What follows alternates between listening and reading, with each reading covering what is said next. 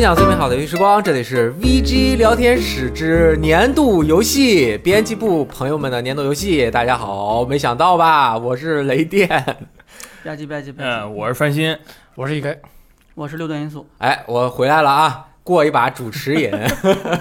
好久没录电台了，嗯因为我不是前一阵儿搬家嘛，我从嗯上海回河北。上次咱们录完最后一期节目，对啊我说可能很难再回演播室录节目了，没想到这么快就回来才了，过了一个月，一个月，真的是刚刚一个月，一个四月十天啊。对，对，但是大家现在听到这个节目的时候，可能我们录制的时间已经过去了一段时间。嗯这个时候，我可能也已经回到，如果顺利的话啊，嗯，嗯嗯我已经回回到那个我们大河北去了。嗯啊肯定能回去的，没事儿。对，反正也不知道未来会发生什么，瞬息万变。嗯希望大家，呃，我多说一句啊，希望大家身体健康，身体健康第一。嗯，我们这个是第二部分，对我们是下半场，我们这个上半场这个年度游戏对决是，也是请了好多好朋友过来，嗯嗯，好几百号人，哎，大力骑士、氢离子、正宗，我们每个人都聊了自己的年度游戏，还有大家啊喜欢的赞对，恩，还有赞恩老师，不啊能把赞恩老师忘了。对。然后这一期我们也是请来了编辑部其他的六位小伙伴儿，其加上余的我好好朋友，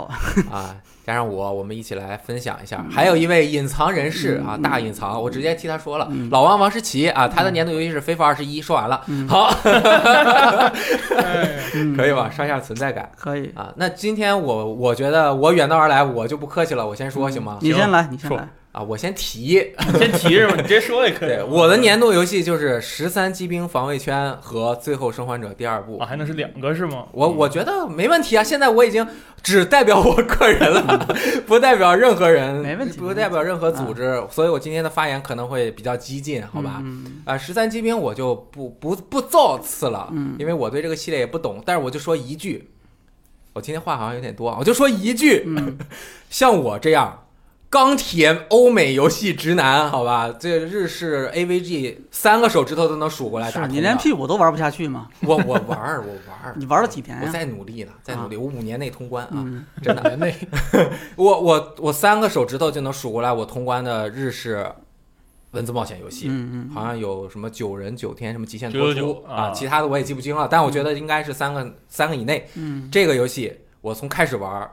到结束，我那几天日思夜想就想玩这个，玩了五十个小时，踏踏实实的一个星期把它打通关了。白金了，那没有，我不打白金五十个小时还没白金，啊，没这有游戏通关不就白了吗？我我就不愿意嘛，这样所有的那个 S 成就不是哦，是这样，反正这就足以见得这个游戏有多么的好是哦啊！太牛逼了，而且这个 游戏， 太牛逼！啊太牛逼而了。且这个游戏据说是榨干了 PS 技能的一款游戏，因为它在战斗的时候会卡的，会卡。太卡了哎，然后据说 PS 五版可以达到 4K 六十帧，是吧？不我卡在吗 PS 上五上玩就我可以我达就是到用 4K 六 PS 十玩帧，的，卡吗？是吗？打不仗，卡是吗？不卡呀，哦，对，完这全没有感觉出来啊。因为它榨干了 PS 的非技常能。好啊嗯非常好啊！呃，推荐大家也都玩玩。上期是谁说的？上期是赞恩，我也说的是十三机兵哦啊、嗯然后我们两个人就是讲了讲为什么我们都特别喜欢这个游戏。哦我的哎对对，上期我也说来着，啊就是我觉得像赞恩这种，对吧，身高两米的巨汉，玩一个对吧，就是看起来萌萌的这种宅很宅属性很强的啊这种游戏，我是没想到的。你也想不到我会喜欢吧？ 对我虽然身高不两米，但是我的内心，你五你米之前已经说过好多次了，对所以就没有你你嗯比我玩的还早嘛，对对对我玩的更晚。我因为我太喜欢了。嗯是我我再多说一句， 这个游戏真的好。它为什么也适合像我这样喜欢欧美文化和主题的人？嗯因为它里面有很多世界科幻梗。啊啊啊，对它对有对非常好的结合，而且把这些合理化在自己的剧情当中了，嗯这一点是特别不容易做到的。具体怎么合理化的就不多说了啊，嗯是这个游戏它的世界观非常的完嗯整该该玩了。啊，非常棒啊。你是比较喜欢那个它里面的科幻的部分是吧？呃，对， 哦 这个还不太一样。 那天赞恩来的时候，他说的就是他举的是这游戏里面的一些打动他的小细节哦，啊，比如那个在打游戏的时候，你从他那个你从朋友的那个电视前面过，朋友会喊别挡着我， 哦，类似这种的嗯啊。他说这种小细节，我其实也是，我是对那里面呈现出来的那种，就是。嗯，比较喜欢日式的那种动画或嗯者是那种作品的日剧的人，他可能看那里面的那些生活化的那些画面，啊会特别有感觉。我是对它整个游戏的叙事结构和它的 AVG 玩法结构的一个嗯完整的贴合，嗯我认为特别的那是当然的，它是一层一层的，不是传统 AVG，它玩法是玩法，故事是故事。嗯四二八可能做到了一个突破，但是这个游戏它就把故事和玩法这个几层完整的包裹在了一起，嗯嗯嗯这种一体感特别强、嗯，啊。其实就是像那个我，我觉得当年那个就 PS 二的奥丁领域嗯，就有这个感觉。对，他那时候不就五个主人公，然后互相交叉的嘛？哎但是没有这次这个这么复杂。哎这次这个就是我觉得就是一个完全形态。啊，所以我觉得这个没有他提名最佳叙事是不合你理说 TGA 是吗？啊。哎，好像提名了，提名了，提没名得了奖提名了没奖得奖，没得这奖个啊原因是没因为得奖投奖投票的人都是更更直的钢铁对老美直男为主啊老。美不懂，对他可能无法稍微受到东方的这种熏陶，但是这里多说一句，就是我认为最佳叙事和最受人喜欢的故事绝对是两个事儿。啊，最受人喜欢的故事，它可以是呃格林童话，嗯啊，可以是迪士尼动画的故事，它可能叙事手段非常的经典，它的故事啊、口口相传，为大家津津乐道，茶余饭后又有预言性，这是故事是否遭人喜欢。而叙事和故事其实是两个事儿，嗯叙事包括故事，嗯同时它是怎么把这个故事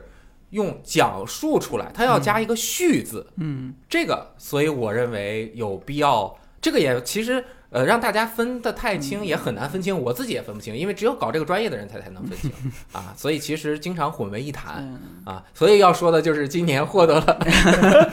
对，接下来就要说这个了。嗯能说吧？我说呗，其实说呗，就其实其实我想说是，那肯定是我是年度游戏先说，肯定是《最后生还者》嘛。哎呦，你也是啊其实我想了很多，因为你知啊道，我今年数了一下，我通关通了将近三十个游戏，我操，然后白了二十多个游戏，但是白金有一些老游戏就是补了一下，我比白如金率说《最终幻想太十五白金率太高》了，啊，你所这以个今今年就是白的游戏比较多。然后通关的游戏呢，有一部分你想想是老游戏，有一部分是今年新出的，然后里面比如说包括动森。包括对马岛， 包括二零七七啊，这些还有《最后生还者》，我都想了一下。其实很多游戏给我的那个印象没有那么深，当然动森也很深啊。动森大家一起去去岛上各种啊嬉笑玩耍啊，或者互相吹牛逼，那些都很有意思。但是就是怎么说呢，《飞游生还者》为什么我说它是年度游戏？其实一个很大的原因已经不跟它的游戏品质有关系了，而是就像之前就我们录过电台六爷也说过，就是。就是你玩了这么多年游戏，可能很少能见到一个像这样一款游戏，就是一是让你觉得引发了你自己的思考，在想这个游戏到底是它有哪一些，就让你觉得非常迷迷惑或者是打动你的地他方是。怎么能让人这么不爽？对，就是一啊，对，肯定是不爽，因嗯为我之前也说过啊，这个游戏我们当时骑士打通了之后，嗯，然后我说啊，你终于通了，他说对，然后他在阳台抽了一包烟， 真的是在阳台抽烟，你知道吗？就一根一一包根，啊就一根一根抽，我这虚化哎呀，呦就是一真一根一根往那抽，到半夜打完啊，好孩子不要学啊，对，好像不要学。然后我当时打完就是在那啊，他那个 ED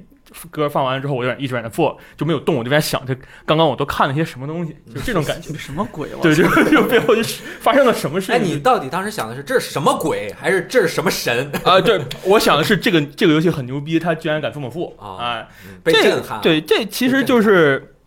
就是后来呃，就就是在游戏发售前，我跟就是其他就是其他人讨论的时候，就跟玩过的人讨论的时候，我就说是这个游戏在发售的第一天，甚至是第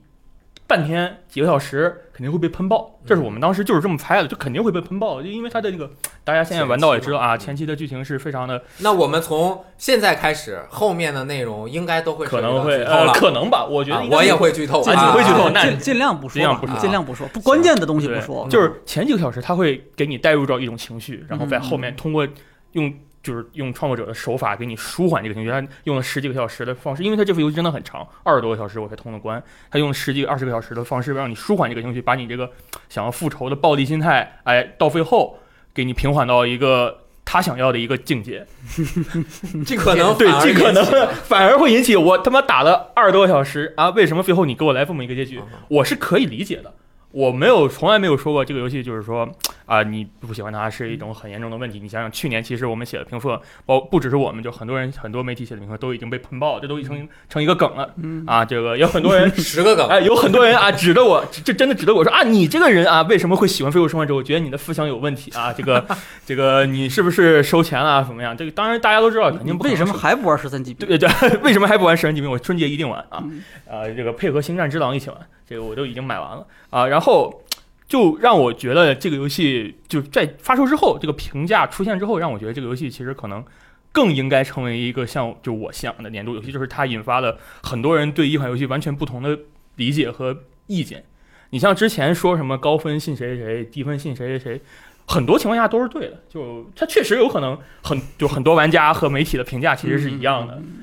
但是就《最后生还者》是一个完全不一样的例子，而且它不是像说什么，比如说二零七七它啊游戏 bug 太多，啊，生星战前线二》它游戏开氪金太屎了，导致玩家评价就是通过这一个原因把整个游戏的品质否定了，原因看起来很好像很单纯，嗯对是吧就他这 很个很触及玩家的他利这益个。就不太一样对，，很触及玩家的利益嗯，很你复杂嗯玩的就不开心。但是《飞游生还者》是玩的也不开心。玩的也不开心 啊， 对，大家玩，很多人玩的都不是很开心。嗯然后我后来看了一个文章，就是他也分析了为什么这个这个媒体很多人会喜欢它，就是尤其是媒体啊，主要是说媒体和一些玩家不喜欢它。嗯，就说媒体在玩这个游戏之后，你就以我来说，我是在五月份我就把游戏打通了，而且我是五月末把游戏白金了，游戏是六月中旬发售六的，月二十号还是十九号才卖的。嗯，我有是一个礼拜、两个礼拜的时间去思考这个剧情，去消化它这个游戏带来的一些一些他想表达的东西，嗯我可能能接受了。嗯然后我写了一个评分文发出去了，嗯但是玩家可能就玩了一小时，玩了两个小时，发现这段剧情，哦，我我受不了了，你这是对我之前一代打了十几个小时一个完美的否定，嗯我肯定不能接受，直接就开始评分了。就是它发酵的这个过程没有给它对能够更好的去发酵，它相当于给你憋在罐子里面，让你去自己发酵去了。对，所以就说回来，为什么要说这些？就是我觉得它带来的这种这种分歧是让我觉得很少见的。嗯分歧，嗯对，就是就是不同人的分歧了，已经不是说那媒太体和少玩家见分，了，就是对因为有很多史无前人例对的，有很多人也说啊，我喜欢这个游戏，但我不敢说。嗯这其实这个分歧是很严重的，但是呢，我觉得这个分歧是有很有意思的，嗯所以我觉得就是一款游戏能造成能能达成啊这样的局面。我觉得就是抛开它游戏本身已经这个就是在制作方面已经就是顶级的制作水平不说，它在这种达就是就是造成这种啊这种玩家之间的分歧或者玩家媒体之间的分歧，我觉得是我是我很少见的。嗯所以这个年度游戏不一定说它是最好的，而是它让我感触最深的就是这一方面。嗯，其实也这次分歧是普遍存在于所有的就是整个的玩家社群里面。啊嗯，就它不是一个，对吧？就是你你看各种地方的评分也好，或者是大家的那个意见也好，它就能你能感觉出来嘛？就是有的人说我我不喜欢，就不接受，对吧嗯？也有的人说我喜欢，但是就你你感觉大家没有办法在一个空间里面对讨论。分数也是，它一直在上下的。最开始的时候，我记得咱们这边四点几分呢？三对四分，好像没到三分，嗯，四没到分四吧。嗯然后四分就现在可能是六分了，现在至少及格了，啊，现在是六嗯及分格，分儿。嗯啊，但是你以这样一个游戏来说，对吧？这样一个一个定位的一个游戏，这样一个规模的游戏来说，六分就嗯就很低了，已经。非常低。嗯它就是一个，就可以说是一个，你足见它的这种争议是一个什么水平的，这个可能在差不多一半儿一半儿。这个六分的情况在商业的评价体系中是不合格的。嗯，对它作为肯定一是个不合商品，它以这样的形态面对所有的用户，尤对其是以它的宣传的口径和宣传的规模，对，呃，它一定会是有很大的问题的。但是这个是不同的评价体系和角度。嗯，我现在呃，我自己做自媒体也挺久了，就脱脱脱离了一个平台的身份之后，有的时候我也是能够稍微拉开一点距离，看原来的我嗯和各位仍旧在第一线。呃，做媒体，因为你在媒体组织的一个分子去发言的时候，你顾及到的东西和你每天从事的工作其实是是和玩家确实是有区别的。我不是我我不认为说的媒体已经和玩家彻底割裂了，我嗯我不认为是割裂了，只不过是看待东西的角度和接受一个东西的出发点和基底是完全不同的。我认为有很多人他的愤怒是合理的，嗯最刚开始我能够知道合理，但是不能够理解为什么。嗯通过这一年、一年、半年年、半年年多的时间，我刚开始接触到的人里面，有一绝大多数人都是能够接受这款游戏的。嗯但是慢慢的，我接触到了越来越多不能够接受这款游戏的人，而且是在现实中。嗯我们却能够很好的倾听对方他的接受和不接受，因为我切切实实的知道这个人，我知道他的喜好和他为什么去玩游戏。嗯比如说，我前一阵参加了一个摇滚乐队，他们那个演出，嗯那个乐队的主唱和他的键盘手，他们就特别喜欢玩游戏。嗯他们说这个游戏根本就不能接受，啊，而且人家还是搞艺，他们说就是搞艺术的，是说啊说那实肯在的， 定就是搞艺艺术术家的，搞艺术的都不能接受这个东西，它说明什么？说明完全说明每个人对每一个作品都可以有自己独立的判断。而我如果包括我和三星，我们是用媒体的角度说，哦，我需要看到一个和之前我玩了这么多年、从事工作这么多年不一样的东西，它给了我震撼，所以它一定就是我的年度游戏了，因为我就是祈求的是这种突破感，这是一种角度。嗯那对于很多的玩家来说，可能有的玩家也抱着和咱们一样的心态，但是有的玩家他就没有抱这样的心态啊，他就是纯粹接受一个作品的时候，他也是能够接受作品带给自己悲伤情绪的，嗯愿意接受作品悲伤情绪，并且这个悲伤情绪不会让你很快的得到正面反馈的时候，嗯很多人在娱乐的时候是绝对不接受这种娱乐形式的，嗯甚至我都认为，在某一种程度上来说，这不是娱乐，但确实不是娱乐。但是娱乐有两种，这就是我要深挖的。索尼叫 SIE 嗯互动互动娱乐，那娱乐是什么东西？它在这么多年以来一直在在发展，很多娱乐就是能够带给你及时的快乐，让你去开心一点。你像最近的现在的段子都是啊，我晚上什么就要去喝酒，然后短停留在我短暂的快乐当中，然后当我们的酒局散去，我坐着出租车回家的时候，看着眼前城市的繁华，又和我有什么关系？明天又要早起上班，我他妈的好辛苦啊！这是傅首尔说的，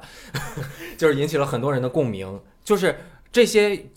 娱乐是能够带给我们很多的能量，去迎战第二天更多的压力的，这是一种娱乐方式。嗯我想说的就是，你为什么看恐怖片儿？你觉得恐怖片儿是娱乐吗？是啊，为什么看恐怖片的时候你会觉得娱乐？你看的时候也紧张的要死啊，你也会被吓到，我操，吓到我了。那是为什么？是因为我被吓到的时候，我还能够确实我现实中的人是处在一个安全感。当我现实中的人处在安全感，而恐怖的东西带给我的恐怖只是心理的刺激，而我不会因为恐惧而对我人的生存产生危害的时候，我就会有一种安全感。这种安全感会带给我们安定的心态，这是娱乐产生的原因。就和我们为什么看到一个人他摔了跤，我就很高兴，这个就是讲笑话嘛。看脱口秀，看笑话，为什么有人出丑了我会开心？是因为出丑的那个人不是你。 如果你是出丑的那个人，你一定自己不会开心，啊。这个就是娱乐，娱乐带给大家的快乐的感觉。所以我认为，如果你在希求一个娱乐的东西，不能够接受这样的，我觉得也完全没有问题，尤其是在第一时间不能。而我在玩完了这个，我玩的过程中是绝对不愉快的。我认为不会有一个人在玩《最后生还者》的时候会愉快。 这个游戏不会感受到任何快乐，真的。 而且他不能跳过过场，第一遍的时候不能呃跳，过。没有印象，但是这个过场很长，而且也不会有人玩这个游戏，他跳过过场。如果呃把所有过场都跳过，可能会比较呃快乐可以跳，这个我二周目打是反啊正，二周跳不的，可以，就是一周目我没有玩的印象游戏不会有人快乐的，我太痛苦了。很多人说我疯狂的夸这款游戏，你你为什么疯狂的夸？他没有看我后面写的很多内容，因为我是收费的。 后来我免费发出来免费发了，货我里面明确的写着一句：当我玩到第二部分的时候，我发现第二部分和第一部分一样长的时候。我他妈把手柄一摔，愤愤的去睡觉了，而且这一晚上我都没睡好。第二天早上起来，我想不行，我一定要把它玩完，我就从早打到晚上十二点，玩了一整天，把第二部分完全的打完了。而且当时沉浸在一个特别不愉快的心情，悲伤的心情。特别的悲伤。然后我就开始看他们当年 PSX 里面那个呃 Troy Baker 和 Ashley 两个人一起在台上唱《Wavering Stranger》的时啊候，我操！我一边看一边哭，我真的是一边看一边哭。然后我又看 Troy Baker 他自己说，当时他们什么都不能说对于第二部，嗯，但是他说我参与了《最后生还者》这部作品的制作，这部作品成乔尔成为了我的一部分，这部作品它成为了我们每个人的一部分。在当时他自己已经知道游戏中发生了什么，而且我认为主创一定会意识到所有人在看到这个情况的时候会发生什么。但是我认为 Neil 他过高的评估了这个结果，就是他认为大部分的人是可以在心中化解这部分情绪，而我现在说真的，过了半年之后，你也没化解，我真的完全化解对了。，其实是这样的。是这样，第一部分就是恐怖片儿的一个原理， 嗯第二部分其实就是我我我呃，我我这两年其实一直在学习，就是在充电，为了就包括我在 VG 的时候，也是希望能够有更多的内容可以给大家分享。我去学一些叙事的技巧啊，学叙事结构，学编剧技巧。当然，我现在没有办法以一个特别理论系统的方式去给大家分析《最后生还者》第二部它为什么得到了那么多业内人士的认可，嗯，并且得到了叙事。我认为大家都在分析这个事情，我认为 Neil 他自己都没有已经挺多人分析了，我各种认为角度的，我认为 Neil 他自己都没有弄明白自己的这部作品它会成为一个什么样的结构，因为经典的叙事结构不是说我先想了结构我再叙事，而是古古典古典希腊戏剧他们本身做出了一个故事。发现这个故事的结构之后，后人总结出来的一个套路，然后后人的编剧按照这个套路去写，就能够成嗯为。而而很多人的理论就是，世界上已经所有的故事都讲完了，没有更新的故事，那是为什么？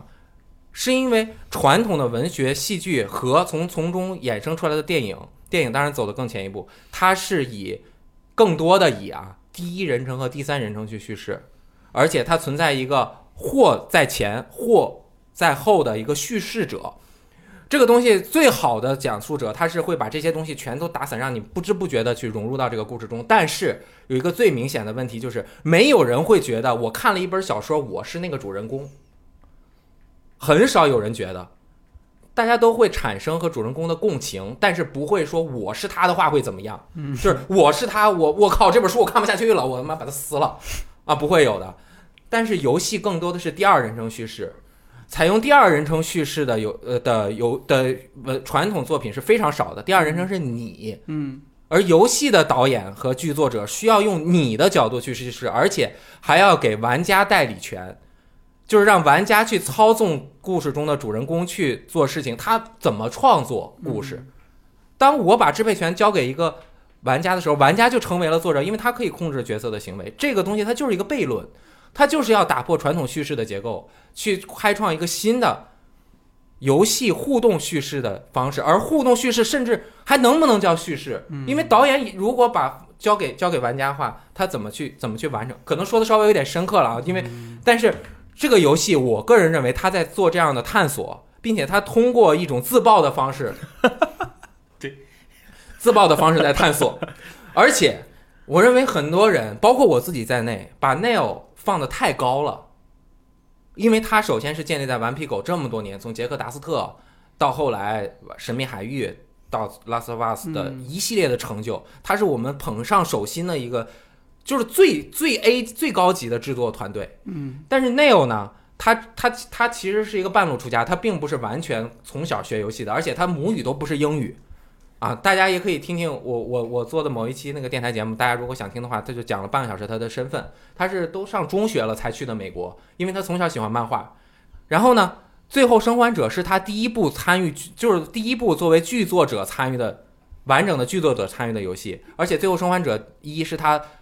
掌控的第一部游戏，第二部游戏是他中间接手的《神秘海域四》，嗯，第三部游戏就是《最后生还者》第二部，嗯而它的水平是一个什么水平呢？你们觉得它是什么水平？因为《最后生还者》得了大量的年度游戏，大家都觉得我靠，这个妈牛逼，这个顽皮狗太牛逼初了。代嘛，哎，然后大家也对 Neil 产生了一个很很高的期待，但其实《最后生还者》第一部它做的是一个，不客气的说，它是一个非常多经典作品的合集。嗯啊，首先他最早做的时候就是一个 ICO，一个人牵着一个人，对吧？小男孩牵着小女孩的一个游玩的方式，所以带着。但是它的基本的结构内有没有明确的说过？当 Twitter 上面有人问他，你对于《人类之子》阿方索·卡隆的这部电影怎么看？嗯他说我非常喜欢。后面人追问他对你有没有影响，他说 absolutely 绝对的。但是在他的 wiki 里面没有提到这部作品，因为他在采访的时候他会说这部作品来自于 Echo 和那个呃活活死人的黎明，反正就是一个很老的一个僵尸片儿，加上 Sin City 罪恶都市里面的那个壮汉这三个形象组成。但是如果大家看过阿方索·卡隆的《人类之子》的话，就会发现这部这个《最后生还者》第一部的结构甚至都和那个电影几乎是一样的，甚至很多镜头语言都是一样的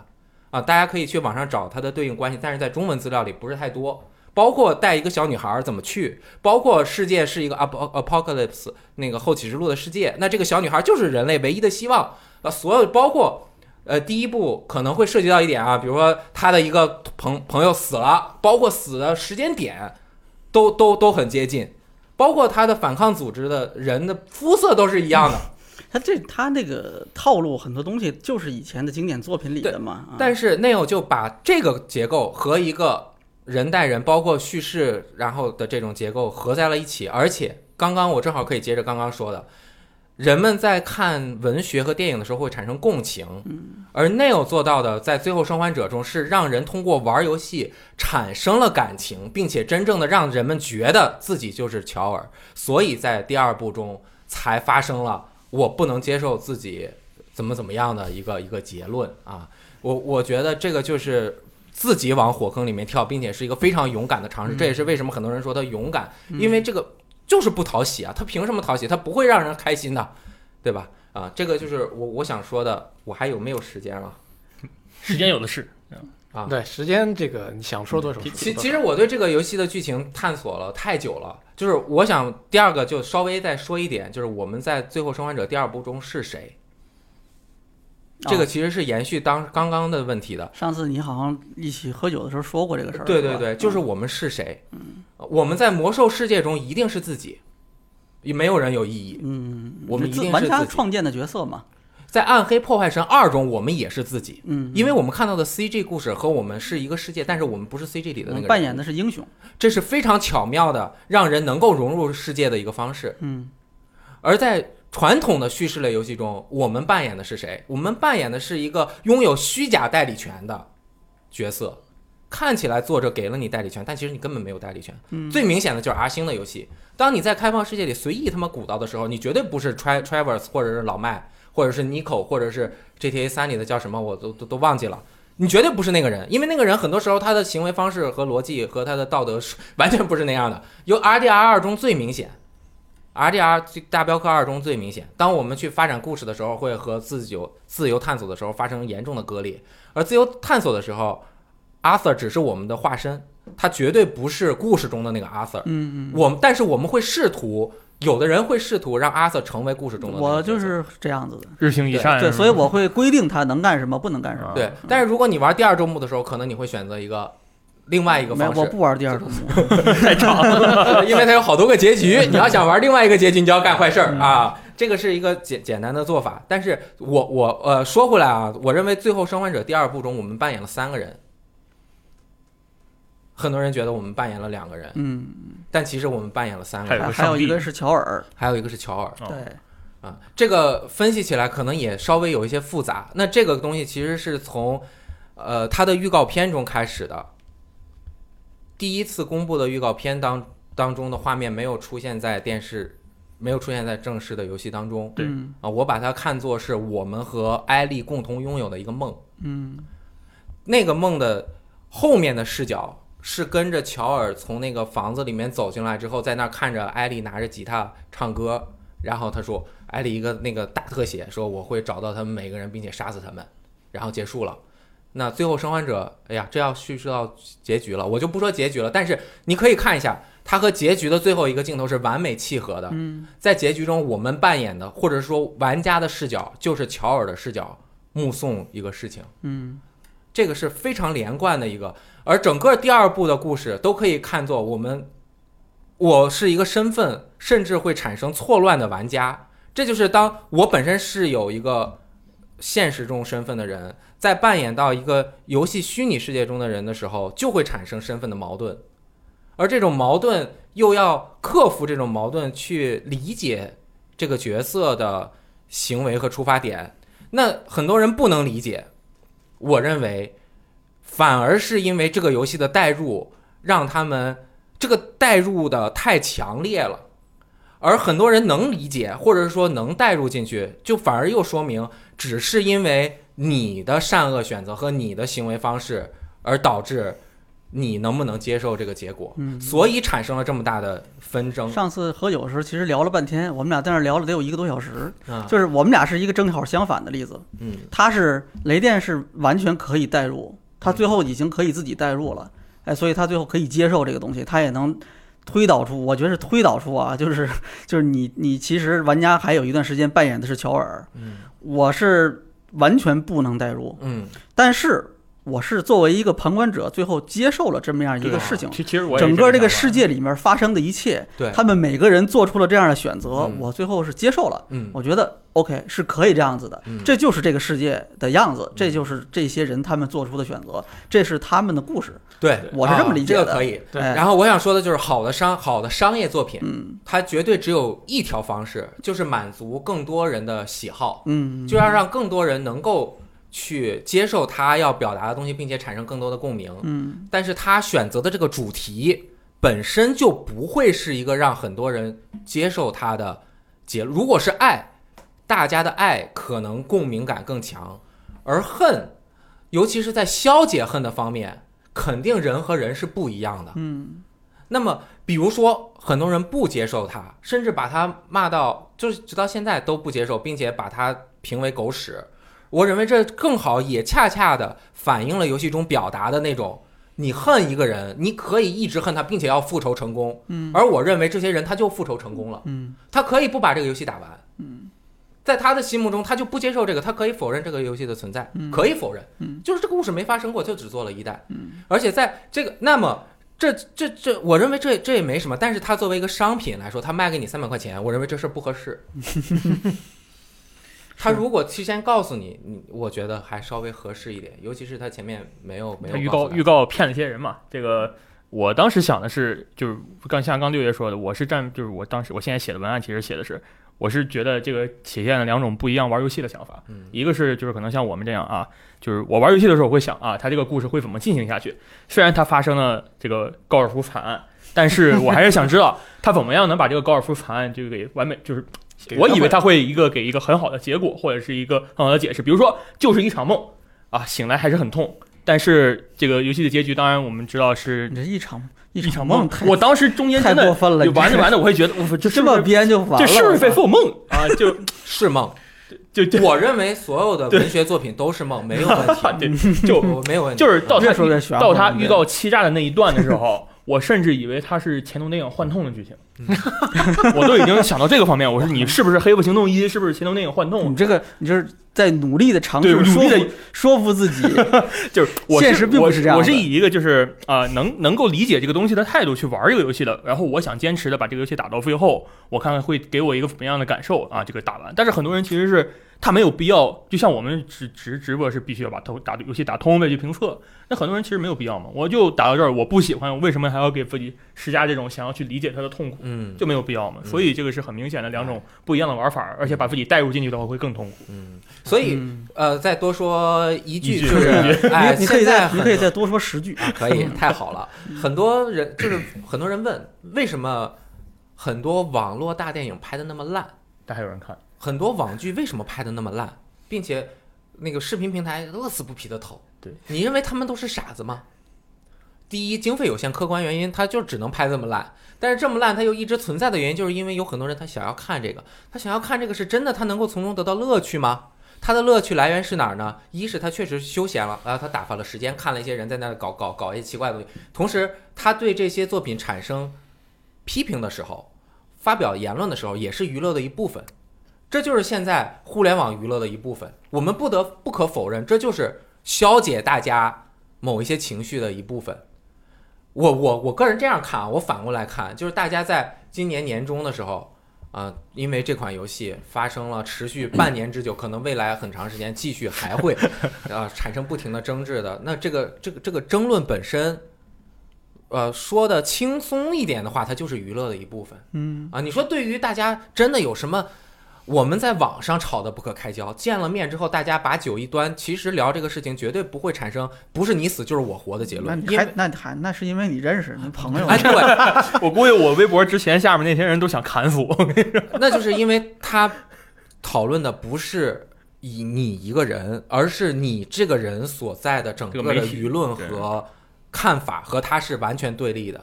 啊。但是比如说我我我现实中有很多朋友都不喜欢，而且是平时也很喜欢玩游戏的是人，但我们聊天的时候就啊你不喜欢呃不喜欢呗不行就不喜你看欢赞恩呗。也不喜欢，但我啊跟他对没有没有问题嘛，是对吧而且嗯赞每个恩人上次看法来不一也是样聊了挺多的，对，赞恩赞恩主要是觉得这个去世对你你教我做事不好，哎，你先告诉我杀狗是不对的，然后紧接着你把我的这个我赞恩的原话啊，你把我的这个枪交给我，然后让我的手扣在扳机上，然后最后帮我按下了这个扳机，然后告诉我杀狗是不对的嗯啊。他说这个是他这个游戏最大的问题，我也可以理解。嗯呃，其实像大家讨论了那么多这个《最后生还者》第二部，对于我来说其实是没有太多代入感的。哦其实对于我来说，我在这个环境里边，我相当于是体验游对游戏的体验是最接接近于普通玩家的嗯。我在游戏发售之后，就发售前一天我才预购的，然后我呃预载完了以后，我在解锁的当天玩，啊、正好玩在关键剧情结束之前啊、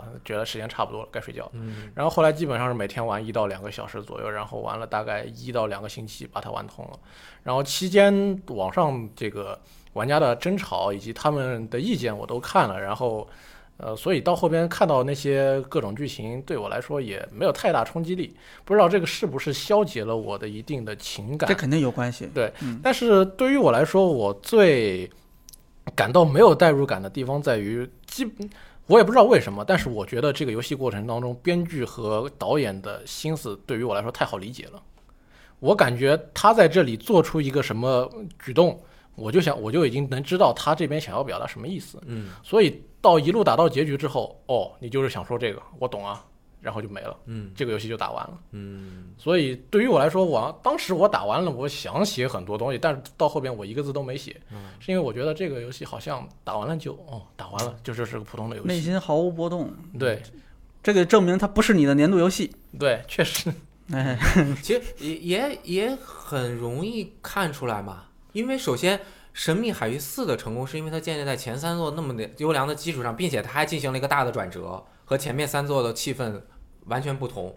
呃说一句，就是《神秘海域四》，它做出了游戏历史上少有的发展了爱情感情的游戏，这就是我刚刚说的，让你通过玩游戏成为那个人，并且产生感情。因为更多的游戏是告诉你他们两个有感情，嗯，然后你去同共共情吧，嗯你要去共情他们的感情。而《神秘海域四》里面驱车那段，就是呃那个啊他们俩呃开琳车娜还有上天台那段，哎，就是这一段，它是让你切切实实地通过两个情侣间的互动，让你扮演这个人去过一段这个平静的时间，让你哎产生了这样的爱情。这个是互动游戏，它在尝试它叙事的方式，说就是我说的 narrative 要要叙一个事，而不是告诉你一个事，这就是潜在的叙事者他的身份以及整个故事的原因。这个我也说不清楚啊，大家也可以自己去 对一起去讨论。这还有一个很重要的原因就是时间的问题，就是你玩两个礼拜和玩两天的这个啊感觉是完全，就是我觉得是不一样的，对，就很明显是不一样的。是。然后《最后生还者》第一部刚刚也说了，它借鉴了非常多的作品。嗯，第二部没有看到他借鉴太多作品，而且他请了一个业界说比较有经验的，就是 Westworld 的西部世界的编剧和他一起来编啊然后他被人喷爆啊啊，这个一一起来编，并且呢，这部作品我个人认为。Part One 在做的时候，他一定想好了要做 Part 二和 Part 三，你相信我。为什么？因为 Part 一里面本身有 Part 二的那个海报，你记得吧？Part 二就是有点像 Logan，就是金刚狼的一个一个那个哦，那个是那对那个什么黎明，就是那啊个对狼人黎明那个电影的海报，但反正是写了 Part 二，对对吧？我认为在他们的计划中，一定是想到，呃，《Last of Us》、《Last of Us Part Two》和《Last of Us Part Three》。嗯，有这个，他是一个电影迷，一个漫画迷，这个是和《教父》的 logo 的结构和 part 的位置都几乎相似的，啊大家可以去看啊。而而且我我我觉得第二部结束之后，后面再编肯定也是可以编的啊，而且他在做第二部的时候做了大幅的改动。这个如果大家看他的这个艺术，那个他刚开始虽然想做 part 二 part 三，他想第一部做爱，第二部做恨，第三部做什么我还不知道，但是他刚开始想的一定恨没有第二部他们最后做完了之后这么恨。因为预告那个一那个美术设计可以看到前期的是那个呃策划是 Abby 是他们 Jackson 旁边的一个部落的一个人，和他的父亲是谁根本就没有任何的关系。和乔尔还是情侣，啊，和他们就是没什么关系，就是做着做着发现，我靠，我们再弄狠一点好不 好？所以其实他也没有说真的，我上来就想的那么清楚，是一个大师。所以他出现各种各样的问题，也也就他很而而且《神 海四》当时也被人很多人喷嘛，就是他这个剧情的嗯对风格和前三部差的也太大了。对，但即便它有很多的问题，我觉但得我还是认为很好我我我也认为很好对啊！我的年度游戏和十 OK，三级兵，啊你们两个人达成一致 了，留言没 有， 可以，可以，可以啊，，呃，它这个游戏如果抛开剧情的话，很多人还也不满意它的游戏设计，范包括恩前范恩期那天就说了很多对我特别满意。啊， 我也不知道为什么，我总是和很多人反着，当然也没问题啊，因为很多人也和我一样啊，这个我我认为其都没实有关系他真的要说他剧情以外的地方的话，我倒是觉得他真的做的非常不错，反尤其是有些场景让我真的鼠身扯地的觉得我自己在那个环境下会非常非常的恶心。呃不多讲了，就是我认为他在努力解决叙事失调的问题，嗯，就是他在解决你为什么要去杀一个人的问题啊，但是他最后反而没有在故事上面没有解决嗯啊嗯有有有一个重要的原因是我我我玩的时候，我一周目的时候我其实没怎么杀人的，啊，对，我很多情况下都是要不然给他勒就勒的，要不然就是吸引醒开了我就跑了。嗯，这个这个是可以做我到觉的，得勒死是因为你没有带弹簧刀。对对，这真的可以做到的。就是所以我个人没有感觉到什么虚实叫，因为我知道我杀这个人，其他人发现啊，或者他的狗发现会惨叫或者会呜咽之类的，我就我也很难受。嗯那我说我可不可以做到尽可能全潜入？因为我本身玩游戏也很喜欢潜入，那我确实能做到，所以我自己玩的时候是没有感受到这个问题的。叙事失调其实很难解决，但是沉浸感的持续保持是好解决的。最后，《生还者》第二部在游玩的方面是想想办法在解决这个问题，嗯是比如说他角色相对来说比较弱，啊，挨两枪就死了啊。当然，他要通过包扎能够给自己回血，你这这是高游戏的难，度，挨两枪就死了。呃，两三枪吧，正常难度的三枪也差不多嗯差就不死多了，了，而且《最后生还者》一直有个设定是敌人会爆你头的，对，你而爆头就且死了你的子弹非常少，让你真切的和这个世界的关系是一个自是个逻辑正常的关系，而嗯而有的游戏是不正常的，比如说辐射里的子弹逻辑是不正常的。就是它有很多的子弹可以让你玩儿，这就是游戏的故事和背景设定要呃和要要那个向呃这个游戏设计妥协啊，嗯就是你这个妥协的部分，我认为这一部分做的也很好，而且它让你感觉每一枪打出去都是我呃下狠了决心，我这一枪我一定要弄死你，否则我就不开这一枪的感嗯觉。这个我，而且他那个枪响，咣一下，特别的震，很好。是真的是吧？你们开过枪的人，那应该能感觉到。啊，那那那很啊震很震啊，我很震，哎真的真的都没有那么震，你真太真了， 他没必要做的那么震啊，因为真的太震了，因为那个世界太安静了啊。我很期待那个 PS 五的，比如它未来适配了自适应扳机啊我，觉得该什么的嗯该适应了啊好，说完了，啊！说了这么多，你们俩已经可以了，你们俩把这 个《拉斯瓦斯》第二部整个重新又讲了一又遍。重新讲，哎，大家如果对它有不同意见的话，可以听最失望游戏中赞恩的哎评对对述对啊，嗯呃，大家不就是大家的情绪可以在上半那场里发泄。上半场咱狠狠的聊了这个游嗯戏啊，不对，不是上不是上半场之，前之前是那个最失望游戏，啊再上一期，再上一期节目。啊我为了不影响我的叙述，我都没有听。嗯 怕被影响。嗯嗯， OK 啊，那下一个就轮到 EK 了呗。对，其实我今年如果真要呃不不是今年，是二零二零年，如果真要把玩过的游戏排个位的话，那么前三的一定是《刺客信条：英灵殿》加《赛博朋克2077》和哦《极乐迪斯科》。但是《极乐迪斯科》上次我已经在独立游戏那里讲过了嘛，嗯所以这次主要是想要说一下我。应该算是年度游戏，就是《刺客信条：英灵殿竟然是刺客信条》，，如果能加的话，很正常再加一嘛个《赛博朋克2077》。育碧不爱吗对？第一育碧不爱，我操！你把那英灵殿说成英灵殿啊，我听着像硬件。 那像 ACV 这个游戏，为什么对于我来说非常重要呢？虽然它跟后边我要说的《赛博朋克2077》一样，都是有着明显缺陷的游戏，而且这个缺陷不是说我设计，先不是说我设计上有什么问题，先是它的那个 bug 跟。呃，怎么说？运行性能上面各种各样的问题，让大家导致玩不好。而且你玩的还是 PC 版，对，让大家玩不好、玩不开心、玩不爽。它出了很多问题，有些问题是属于我在测、我在评测期间遇到解决了之后，发现到到正式版还没解决掉。那当时我当时觉得不应该啊。但是实际上玩过了之后呢，我为什么要说这款游戏是我的年度游戏呢？就你刚才说的是《二零七七》还是《刺客信条》？都是嗯 都是都一样，俩游戏都一啊样你。看，这就表现了每个人对年度游戏的评价方式和角度都不一样啊！那我这么不爽玩的，我都可以是我的年度游戏啊？呃，为什么呢？刺客信条：英灵殿在整个刺客系列，呃，刺客信条系列当中都是非常重要的一款游戏。从我个人角度来说 的话，它的好玩程度是刺刺刺客信条四之后最好玩哦的，它在系列当当中的重要性是刺客信条三以后迄最重今要为的。止最好玩的《刺客信条》。哎呦，呃，刺客信条它首先是这个英灵殿是给这个刺客信条现在之前两部做了 RPG 化嘛，但是到做到后边有点走偏了，或者说让大家玩不下去的一点因素已经浮在这个台面上了。这次是给他找了一条新的道路，然后让它可以和旧的系统融合起来做一个新的起点，也就是说，用《刺客信条：英灵殿》这一部可能看起来现在有点问题的作品，为以后的《刺客信条》铺了一个路。然后在剧情上面，他把之前的很多挖的坑给填了一下，然后给你又挖了一个超大的新坑。这个坑真的是《刺客信条》从第一部以来这一座的英灵殿这一座的坑是给你挖的最大的。也就是说，《刺客信条》下一部作品会会怎么做是英灵殿给你做了一个很大的预告，这个是让人很期待的。嗯，而且一一些过去当中让你很不爽的地方被改了，比如说轻据点，这什么点？轻轻据情轻绪据点，对，哦，我听了个情绪点，我可能还情绪在那里面。也然后还有支线那些就是很让你觉得很烦的那些支线任务啊，这次也被改了嘛，所以整体的游那个游玩体验还算是有的很大的优化。嗯我我突然想起，就是最失望记事聊的就是刺客信条。 嗯，我我这跟你说的正好相反啊，一会儿我要用来反驳你。然后，但是就是说，可能它育碧还是不会帮你把所有的问题都解决掉，所以我通关就是不是完全通关，就是说是收集了一部分内容之后的通关用了我八十个小时。嚯，哦我 的差不多八十个牛逼！这呃就是一个非常漫长的一个过程，导导致于你到最后一段的时候已经没有什么耐性了，耐心已经消耗殆尽了。我二十个小时之后就没有耐心。我二十个小时差不多才到英格兰。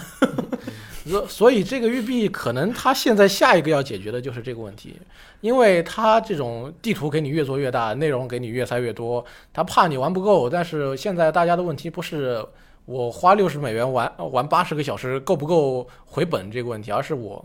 觉得我你给我做了那么长时间，我玩不到最后。我我觉得一般人玩不到八十个小时。真真太长了，我没想到有八个小时。我觉得《奥德赛》我当时真的是玩通关了，玩白金了，花了六十多个小时。而且像是如果你是一个白金玩家的话，育碧蒙特利尔这个工作室在白金条件上是非常不友好的简。直就是灾难！我操，对，像如果按照他们的这个白金要求去白那个《刺客信条：起源》和《刺客信条：英灵殿》的话，基本上都是我操！都全是收集，都是以一百个小时以上，甚至到两百个奥小德时赛哦我没这样看，来起玩。源我看了一眼，直接他妈放弃起源了。很简单了，起就是源相对来说已经很简单。起源有一个很很简单、很直白的白金奖杯的，它的要求呢是让你踏遍地图上面的，完成地图上的所有地点。嗯 嗯，然后看了以后我已经傻对奥德赛就不需要，了， 对，奥德赛就没了。所以说、所这以个，奥德赛我白了。魁北克稍微理解玩家一点。 对这个，所以说它虽然有很多的问题，但是从这个整个系列的角度上来说，我还是愿意把《刺客信条：英灵殿》算在这个我的年度游戏上面。而且我玩的时候，整体不说后半段吧，前半段还是比较快乐的。嗯，你觉得他就你觉得他给你最大的，因为他之前我感觉就上次鸡翅来的时候，他不是说反驳他，我还记得当时他说第一个，他说他最烦的就是轻据点。他觉得这个里面有很多不合理的设定。他举了一个例子，就是你就是到英格兰之后，这河的这边儿你是二十级，对吧？你过去打劫人家，那河的另外一边儿你再往下走是二百级，就被人家吊打。嗯，他觉得这个就不就不合理，就这第种第一张图挪威就是这就面是一级，对面是对啊一百八我知十级道。轻据点这因个，为他这个他吐槽了半天。因为这个河的这边是玉璧成都做的，河的这边是夏 因为一边是东瘟疫之地，一边是西瘟疫之地，你懂不懂？懂？对哦哦，我操！你要这样，这个梗太老了，这个我估计好多人都不知道。我懂，我懂啊。嗯对嗯，所以这个有点网游式的 做法，啊大家可能对对对，就你要这么一直说，玩确实这是个我那天没想到这个单机的话点，哦是有点不能不太能我接那受天。没想就到这个是点。逻辑向游戏性妥协嘛，嗯，对，然后，然后鸡翅还还说了什么来着？就他说还讲了半天啊，对，bug 也是嗯，他讲了讲了挺多 bug 的问题啊，还有就是他觉得那个就是不合理的地方，像什么那个就是哦对，大量的那个箱子，让对你让你去解谜开你得对箱子，然后你又不知道箱子里有什么，然后呢你就得猜，然后你得自己去判断，到最后箱子太多了就就放弃。嗯对我通关之前，我是把所有的他的那个主要的金金色箱子都给收集全了的，所以当时我到后边真的是烦了，我有点真的不想再去做了。但是为为什了么一个游戏又充满了 bug，运行效率又不好，还让你烦了？ 然后你哦还是你的年度游戏，我 就是靠因为它真的是你喜欢的系列，并且它很重要，而且做出了改革，对吧？对嗯，我我有一个这样的问题，就是在你烦到的时候，你继续玩这个游戏，你是需要一边看刷剧一边玩吗？还是你可以全神贯注的，还是继续在玩？呃，还是听我们的 VG 聊天室刷能让我就是一边玩游戏一边在做别的事情的游戏，到目前为止基本上除了手游以外，就只有足球经理。哦，所以其实你就算很烦躁，你还是一就是全身心投入到这个游戏对当中。我很烦躁的打完了《刺客信条：起源》、《奥德赛》和《英灵殿》，哦，那你真的是一个很有耐心的人。但是我真的受不了的是那个《幽灵行动》断点，我真的受不 了了。 但是这个好像跟你要这么说，我觉得好像跟鸡翅也挺像的，因为他其实他吐槽了半天，上期就是那个最失望的时候，嗯他吐槽了半天，但是最后你你说你问他你说喜不喜，他说啊、我我还其是实爱他的。对吧？我还是玩的很开心的，你知道 吗？就这个就是一个很纠结的事儿。就这就是育碧现在解决不了的一个问题，就是大家靠上来的时候，哎，好玩好玩，这座跟以前不一样，嗯，玩的好开心。玩着玩着，我操，怎么还没完？我操，还要多久才通关？这个事情我也有一定的想法，嗯，就比如说《怪物猎人》，那做重复的事情更多，而且我也做下去了，因为你不停的打一只怪，你要打三百个小时、三上千个小时。怪猎好像还还是属于那种 end game 之后那种东西特别多，就是我想说，为什么它会出现啊？包括赛车游戏，我妈一个圈儿我跑一辈子，哦哦哦我牛北我一直在跑，它它重复吗？它绝对重那复。它这属它属于规则驱动游戏嘛？是因为那些重复，它是对你有挑战的，啊，你有难度，你会知你你会有一个目标去克服它。而而育碧类的游戏，它是轻度休闲游戏，而且我我个人这是我的轻看法、啊、度休闲游戏还行，是轻度休闲游戏，它要满足大家的其放放松休闲的快乐趣，就是它让你重复做一件事情，并且没有太多的挑战。我认为它不会有太多的有特有挑战吗？游戏后面没有，真的没有。没有挑战。那像有的像我我、啊我就我不能接受应该说，它的挑战不在主线，在它的各种小活动里边，比如说堆石子，哦。，那个堆石子真的是气死了很多人 但是你的百分之八十九十的时间是做的东西是没有都是太多在那个挑战跑路、打架、嗯探索。没有挑战的东西，对于很多人是放松和放空自己，或者是轻度休闲娱乐的一个很好的需求。嗯比如说看刷剧啊什么的，我也不求他教育我，我也不求有什么理解，对，我就就求个他给我放松，风景很美，打的手感很好，很开心就很好。嗯它的问题在于你是，比如说我到了英格兰，我骑着马在一个原野上面对，跑，我看着景色很漂亮，哎周围都是各这边的村庄有炊烟升起，那是边有一座很亮、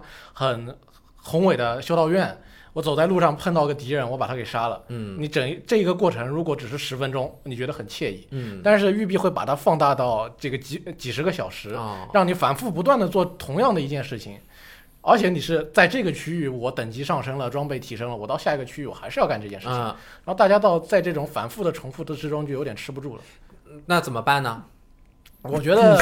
你如果真的要办的话，那就是缩小游戏的规模。嗯但是但是这个我觉得这不是很矛盾吗？因为现在有相当一批，我不是说所有人，但我觉得有相当一批玩家对游戏的体量是有明确要求的。对就你你卖一个全价游戏，咱还不说六十美元，嗯因为 Steam 上很多游戏是打折卖的嘛，对，对吧？你你两百块钱的游戏，就几百块钱的游戏吧，他觉得你对吧？他比对比的这个对象都是 GTA 这级的开放世界游戏，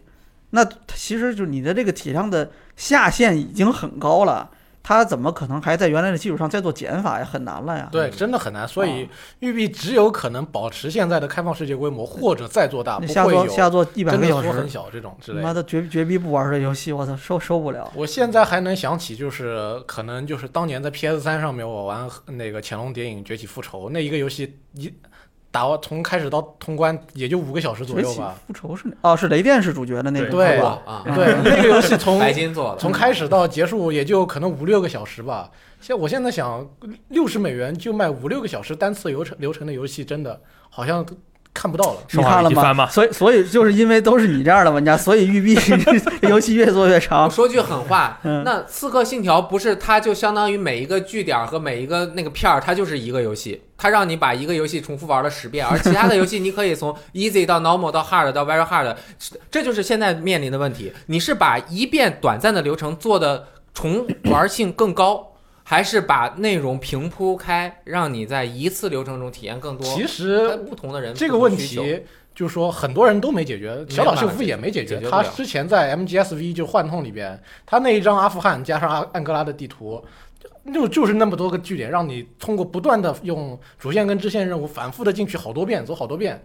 那你也没有办法。不过好在它那个游戏稍微短一点。其哎实我觉得冲突在嗯于叙事型游戏和就规则驱动游戏和叙事驱动游戏的矛盾。嗯就你要选你你要选哪个？你看育碧其实就是在现有条件下，你们要求都是这样的，对吧？那我还得尽可能多卖一些，我还得每年都得做新的，嗯那我就做成这样子的叙事驱动游戏。哎对，其实要不你我觉得就是怪猎，或者你就开车嘛。怪猎我打了他妈六七百个小时了已经，对呀、对吧？那你你每一局的打这个怪，你甭管再弱的怪，你这一局强度都很都很高。对，你不可能一边刷剧一边打手游一边玩打一个怪你打不了。但是没关系，就我享受的就是这个过程嘛。嗯对啊，其实育碧也不在乎你有多到底有多少人通 了关，只要有这啊，这个过分了，这个过分了。 对育碧如如果只要大部分的玩家对于你这个游戏的反馈是我玩了前面一部分我很开心，嗯但是后边的太长了我我玩不下去我玩不下去嗯不要紧，你这个前面很开心的这个反馈，大家在刚开始玩的时候已经都收到我了，就只对我只已经听见了知道这个反馈，后面就没听见。嗯那后边的这个你没通没通关就没通关呗，下次下次来我还能保证你下这次个买我游戏我还能保证你你这这个个一开始很开心，玉那就碧，够咱了们。先不说玉碧是不是真这么想的，你知道他他这个，我觉得这说出来是很危险。你知道 啊，我我们这气氛好像有点压抑，怎么成了那个 E K 批判大会了呢？嗯我就说《刺客信条》好，我也玩了，我玩的 x S 叉版那你啊的六话十帧那你的话啊不，那你也不能比他他那是 PC 玩的，啊、啊，我 PC 虽然效我果差不 PC 多玩了，但是我那个显卡没你好。哦，呃有没你的好，差不多啊。对，我就觉得这个游戏它确实是像 E K 说的，我但是我认为它是枭雄之后，就是枭雄吧，新迪迦，对，新消迪息迦之后最好的一款哦，啊。我我我觉得它的画面的这种感觉，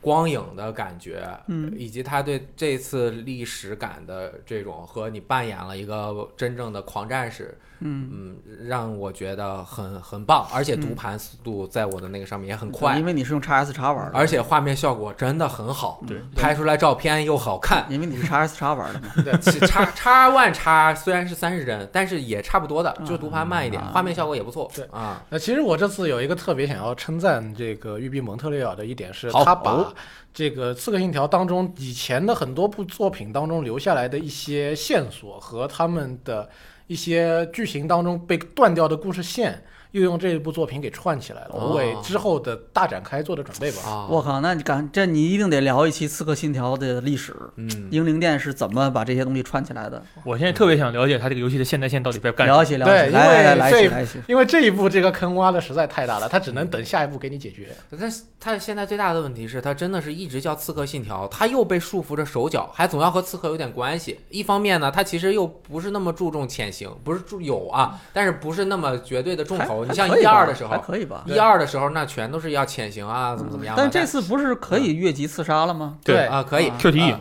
主我要是我我给他出个主意啊，你把那个 assassins 啊，下一步先写小一点啊，把 creed 做大一点哎，啊，以后做成 warriors creed，对，哎，你不要再 assassin 了，把你刺客做成副标题，哎，这个问题就解决了。对什么什么的我们 creed，以后就叫信条系列。哎也信是条也就是胡瞎瞎扯胡说 啊！好好好，这个可以可以，你你呃这个一这个 E K 这个怎么一刺客信条说爽了吗？嗯说爽了，说爽了，该说的其实都说到了。像其实像二零七七的话，它的问题比英灵殿更大，大家都哎懂，对吧？ 它但可是能是未来十年的游戏啊。 对但是呢，有些游戏就是属于它被骂的再狠，你也愿意给他说几句好话。哎呦，二零七七呢，对于我来说就是接比较接近于这样的游戏吧。嗯，二零七七我也是在这个普通玩家玩到之前先玩的，哎在这个普通玩家上手玩到这游戏之前，我已经把它的几个结局都已经打过，隐藏结局还没打，但是就主要的结局都嗯都嗯结尾都看过了嘛。嗯，所以当时那些大家遇到的 bug 什么的，我都遇到过你。都已经遇到过了，我还想，我还跟大家说，这次的嗯 bug 真的特别多，啊、对，当时那个做评测的时候，视频评测不是我们专门就说嘛，就是 bug 最多，就是你你你遇见你玩过的游戏里面 bug 最多，大概就这个程度。加起来，当时好多，人觉得不以为然，然后我们当时都觉得这这百分之一百是已经说的很很轻描淡写了，就你你要真是往死了说，那这个 bug 这么多，你这个还能不能玩啊？还是不是一个合格的东西？你可能都值得商榷了。所以当时再加上你就你可能。因为你们都是 PC 玩的，对他们最早没有给这个主机版的评测的这种资格，所没以做完，可能可能八号才给的嘛，就可能自己说的我们这个感觉还相对来说是好一些的。就你你跟罗斯特的那个体验还是好一些的。嗯对，我你觉们得至少没有降到降到幻灯片儿那个程度的那个帧数吧。虽然我们当时觉得他在这个做开放世界游戏上面没什么经验，他嗯用了很多就是让你用做错觉或者说让你蒙混过关的做法，但是玩起来就进入这个游戏一路打下去，感觉还可以。嗯，没想到真的这个主机版这个画面一出，我我嗯这傻了。这这确实是想倒不不是到。画面帧数真太低了。我本来以为它也可能会运行效能比较差，但是没想到差到这种地步。我们年度游戏啊，不是批判大会啊，我认为《赛博朋克2077》就很好对，所以啊，它呈现了无限的可能性啊，它呃很多系统它它它它就做了个头儿啊，它后面准备做啊，还有后一个面空白没做没出做来，比如说超梦啊，就没这做就叫出来。 CDPR 站未来。我们占未来我们十未来十年的游戏，我们好吧期待 PS 五版吧。啊我们 期待二二零七八，好吧？不过就哦在我们录的这一天啊，CDPR 其实是出了个道歉视频，还给了个更新路线啊图，嗯，然后说接下来要做两个大更新，要做免费 DLC，看然吧后，还要看吧嗯做后边的这个希望后面能次够世代版，能够有更多的内容，然后可以越改越好。但是本世代版我觉得是没戏了、啊，嗯没戏了，我也觉得没但戏。但是这个还是可以期待次世代版的啊，嗯以及这个它后面内容越来越多之后，可能我觉得是不是会更好一点？嗯我认为它的核心内容，包括它角色的塑造啊、城市的这种感觉、它的立体感，还有很多方面是是非常好的。嗯我觉但得是这是我在美术上面见到过堆堆料堆堆到最最足极致的一个游对戏了。是吗？特别足哦，它每一个地方我认为都是手动去设计的地图嗯，但是它这些地方做得越好。我越为 CDPR 和所有玩这个游戏的人，包括我自己，而感到惋惜。嗯，因为我们没有很好的状态，包括游戏的状态和我们的心情，嗯去投入到这样一个作品当中，因为它这个真的是一个。就有一个结局的时候，我跟你们说，我情绪正他妈低落 呢，妈一开舱门那主角啊， 张开了大嘴， 本来是特别悲伤的一个情绪，嗯就我我我我是我我的那个情绪在你之后，嗯我那个情绪是主一个结局是反，就是比较反，我把所有结局都打了嘛，打了一个反结局，然后所有人都在那个复大附表就是对我表示哀悼啊什么的，哀悼到一半的时候爆错了，啊，就而且是两次连续两次爆错对，我特别受不了这样的那种出戏感。他那个一啊，我靠！我整个人物这个这个结局其实是我很喜欢的一个结局啊，结果第二天还第三嗯你天，他再出了一个再打 Hot 一遍， Fix 再打一遍。他说 Hot Fix 明确指出，那个啊的那个张嘴已经修好了。哎我嗯操！ 你看我的体验就被破坏再了。再再，第一次的只能体验再打一遍了，没办法，对这个，嗯，嗯所以说这这个游戏遗憾就遗憾在你越玩越觉得它 CDPR 在各种地方下了非常多的 OK，心思。打住了啊！这嗯行了再说下去真变成二零七七吐槽大会了啊！嗯嗯行，就我们今天就到这里。那那个，呃， 还这请是下一批。哎，我们这是下半场的第一部分啊，还没有完呢哎那啊。我们分下三部分吧下半场的第一部这分是我啊们。中好吧，我 们中啊，嗯一会儿就开始下集。 OK，好好好，你怎么说都可以，反正我们这次人多嘛，对吧？啊？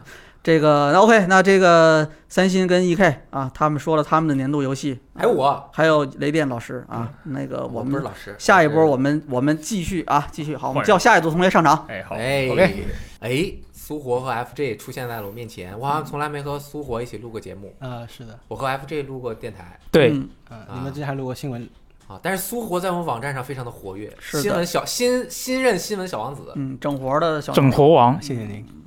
我经常看你的新闻，特别好。嗯 没有，我也没有法别的可以夸的地方了没法夸呃那您您年度游戏嗯呃，我年度游戏集合了动物森友会， 《杰拉动物盛会》哎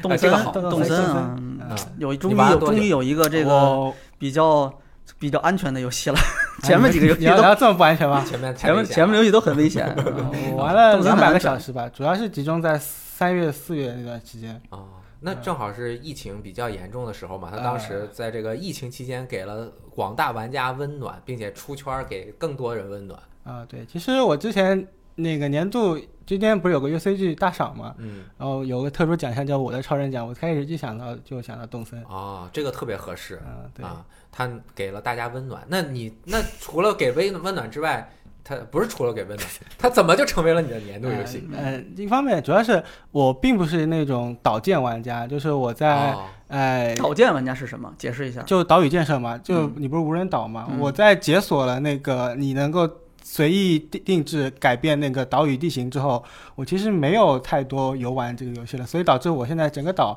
还只是一个荒岛这的是状态。为什么呢？很多人很热衷于建设自己的岛啊，呃，我觉得我在岛屿建设上没有太多天分，你啊可其能实是原生态派，嗯呃，然后还有就是那个有点繁琐嘛，它很多操作太累了。但是即使如此，东森还是我觉得我的年度游戏是。啊吗？那你把重点放到了哪里呢？我你们要去 建岛干什么去了？？哦重点放到了那个小它的小动物上嘛。东森的小动物每个小动物都非常的有个性，而且呃非常的纯真可爱嘛。然后每次见到我都会笑嘻嘻的给我打招呼，那种很可爱劲，就让让人忍不住的想去那个呃爱抚他们，对对，然后包括给他们送 送礼物呀哦啊什么之类的，包括帮他们找找找他们丢失的东西。对他们啊那但是种，你把他们轰走的时候，你不心痛吗？ 我从来没有轰走过他们，啊我都是那呃，你住满了怎么办啊？那万一那个叫什么杰克出现了怎么办？ 哦我我的第一个小动物，它就是来来露营地的小动物就是杰克， 哇，怪不那得那你没有想过，比如说，我看哪个谁的那个岛上来哎那个小动物特别可爱，我想让它来。我都是随遇而安的，哦就是真的是包培养出来括的感情前段时间杰克说我自己想走了，然后我就让他走了，也没有人找人把他带走。啊，没有，我微博上发了一条，哦，可以可以，嗯很棒很棒。就嗯我觉得他真入投入感情发了一下，然后嗯说谁谁愿意要杰克是吗？嗯、对，然后然后杰克走之后，新搬来的那个小动物是秋雨的， 来自熊壮壮那个岛的。啊那个那个小动因物为，你们家之前我好友们呗，之前我们是他，但他没有来过我的岛，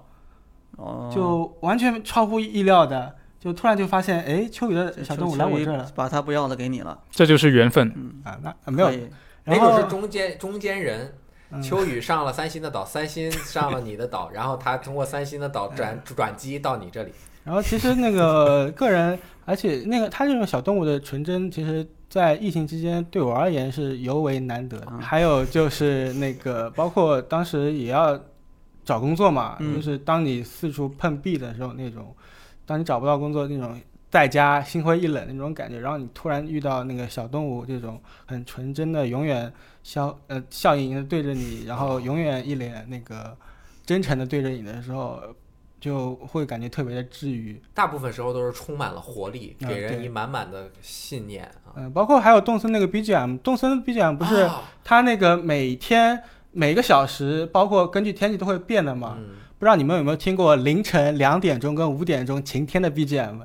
我它只有在那个时间段播放，啊 但那个 BGM 真的就是我的年度音乐。哦，就非我常的治愈，就是呃一五点那个 BGM 就是那种初阳刚生的哦那种，呃给人以希望的那种感嗯觉，然后两凌晨两点那个又是那种很安眠曲的那种，让你能够整个沉浸到呃游戏的氛围里，嗯让你整个人很祥和那种感合觉。着你就二十四小时不睡觉呗，就听这个 BGM，哎，这种感觉真的很奇妙。动森它是一个把虚拟世界拉到现实生活中的一对款游戏。嗯我每次想到动森，我都是噔噔噔噔噔嗯噔噔噔。但我这现在听着有点干啊痛了。噔噔噔我我很少记得住游戏的 OST 的音调是吗？啊，我真的很少。但你那些歌不是唱的都很好吗？我他那是他选用的比较作，他选用的作品，嗯他是选用的成型的作品，专门为游戏写的 OST，我嗯，真的很少哦能，记这得个住意。思，对，这个真的是让我印象特别深刻。嗯每次一打开，确实是嗯当时玩的时候，每天早上起来第一件事在厕所里就要打开，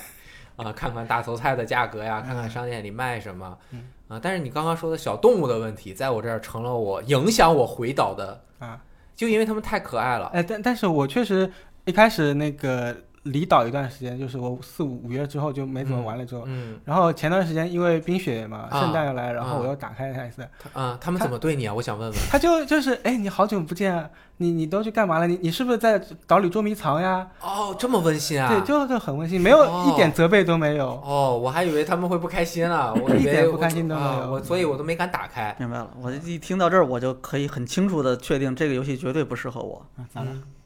就是我觉得他很适合六爷呀，啊哦我六爷生活品质要求很高，我就想要把一些东西我摆呃现在在自己的我身跟你说，边。现在就是越丧的游戏越越适合我。那《嗯你看最后生还者》你也你不喜看欢，你看他这个，一看这个，就你刚才说每一个看着都很真诚啊，我就啊立刻想到了黎克的脸，你知道吗？不是，那你想一想，之前 F 姐写的那篇那个呃哦黑暗嗯黑黑暗那个动哎，森我觉得那个比较对我的胃口。哎，我觉得实实际应该是那个样子的。哦，那看了之后就回不去了，是的会会破坏掉。就回回童年了 是吗？我我已经回不去了。嗯。然后还有一点就是动森比较吸引我的是它的社交性嘛，尽管它的联网质量特别差，啊呃啊、但是呃，因为刚开始的时候，呃，不是每个岛都有不同的特产的嘛？对对对桃子、嗯苹果，然后一共五包种括一开始大家疯传那种各种跑你的岛去摸家具啊，啊，包括还有甚至摸那个里那个妹妹妇啊妇摸科妹子然后还要看流流星星雨雨啊，嗯之类的东西，就导致他经常他很要求那个玩家之间来回走动嘛。嗯然后再加上动森在年初那段时三四月份的时候，它火了，火出圈了，嗯就导致它整个的受众一下子扩大到很大，这就让我甚至接触到了一些我可能以为，呃，就是再也见不到的朋友，哦，这些是这些让我很感动。那你就是怎么联系到他们的？呃，就是看到就嗯尽管加了好友嘛，哦但是朋友圈其实其实也基本不怎很么少聊互动过啊，但你突然看到他发了一条关于动森的哎，那那那种，哎原来你也玩没有对我去你岛上看一下，啊，然后就对坠机 了。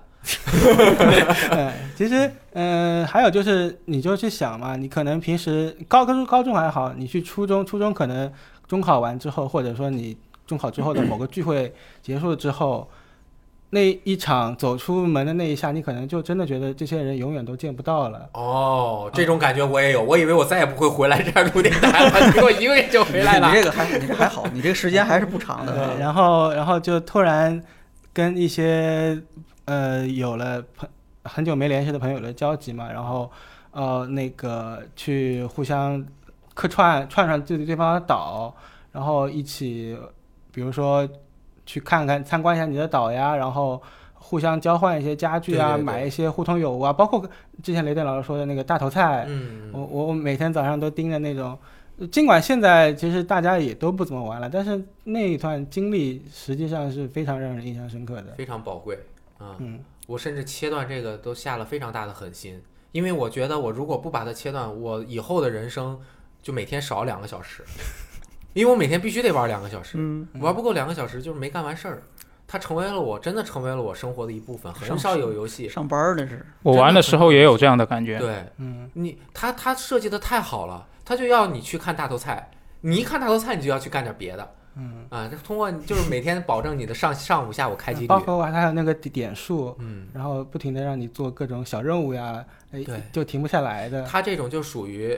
如果用薛兆丰老师的经济学角度，我也不会啊， 但反正就是让你投入的越多，你和他的感情就越深。他的联网这么差，你们坠机，天天坠机，但是这种互相包容的这种嗯，更能够建立人与人之间的信任和感情。嗯如果这个人都不能接受我去他的岛，呃，摸妹妹，而导致他的岛坠机，我们一起耽误五分钟，他的友情和我，我们两个太淡了，我们不是好朋友啊，就可以认清你周围的朋友。从苦 难中是金石，磨练出来的友情。哎，我问一个比较丧的问题嗯啊，就刚才你说这个，因为玩这个游戏，很多多年没有联系的朋友，然后最后又重新恢复了联系嗯啊。我问一个比较丧的问题啊我，刚刚也然想后这又个又这个游结束戏了这个游戏你们不玩了之后，你们还联系吗？呃，不不怎么联系，也不联系所以我了啊之前说了嘛，就是觉得那一段经历就其实也挺好的。联系了一阵儿，嗯，联系了一然阵后，嗯感受了一下这种温情。嗯，嗯，其实你其实他要的只是只是要摸一下 妹妹。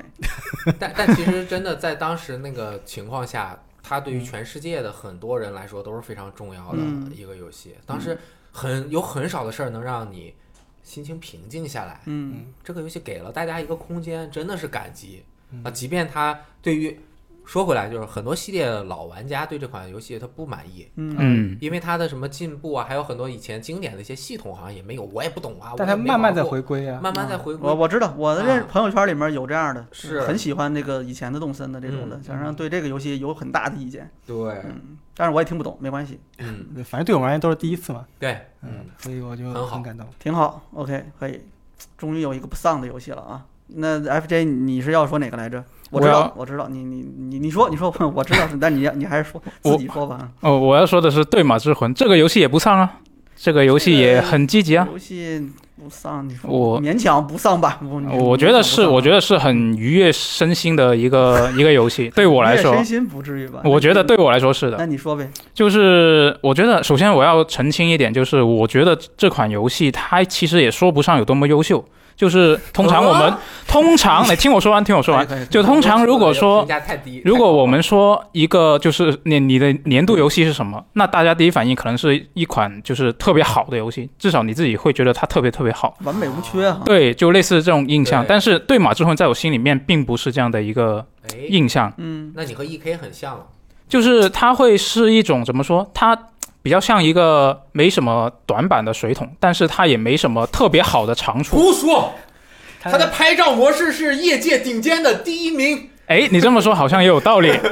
他的一这个看你就没拍照，日啊本确日本我确实是没拍照日本风风格的呃还原做到了，日本人都赞扬，就是刺刺客信条日本嘛。嗯，挺好的对，我觉得就是挺好的说到《刺客信条》，我也是想说，我自己本身是比较喜欢《刺客信条这》这这个系列，哦，然后以前也玩过很多作，但是就近年的《刺客信条》就会让我觉得这个开放世界就探索起来会怎么说，就越来越功利的感觉。就是我很多时候我去那个地方，我只是为了去拿那个东西，啊，或者是只是去完成那个任务目标就。开放世界就是这种任务，它不就是这样子的吗？确实是，嗯大多数是这样的，但是嗯对马岛它在这方面就做得比较好哦，。是吗？哎就是他他在那个开放世界上面，你会感觉他会有一有比较强烈的设计感，哎，就是你去探索一些比较重要的地点，不管你是去呃，可能它本质上你也是只是去完成一个任务目嗯目标，嗯，可能也只是去探索一个地点，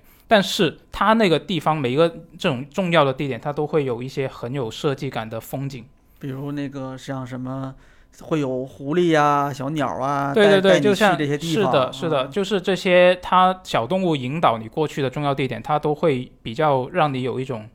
啊、就是刚刚说的赏心悦目，它会有一个比较好的风景。神社啦，对吧？嗯这个，我印象太深刻了，我就在那边转，那个地方没有主线，嗯 是一个呃山崖。崖下面拐拐拐，通过一个树林，再通过一个桥，能够到一个小的半岛上面。嗯那个半岛是个小山，嗯，我怎么我在很远我就看到那块儿了，然后绕绕绕绕绕绕，经过那个竹林啊，然后又攀攀攀岩，走山路上到顶上去的时候，我看到了我来的时候看这个小岛的那个地方哈哈，啊，这种我和我过去的我进行了相视一笑啊，那个风景又特别的美。很日式香亭的感觉。，对他给我的这种满足感，不只来自于我得到了一个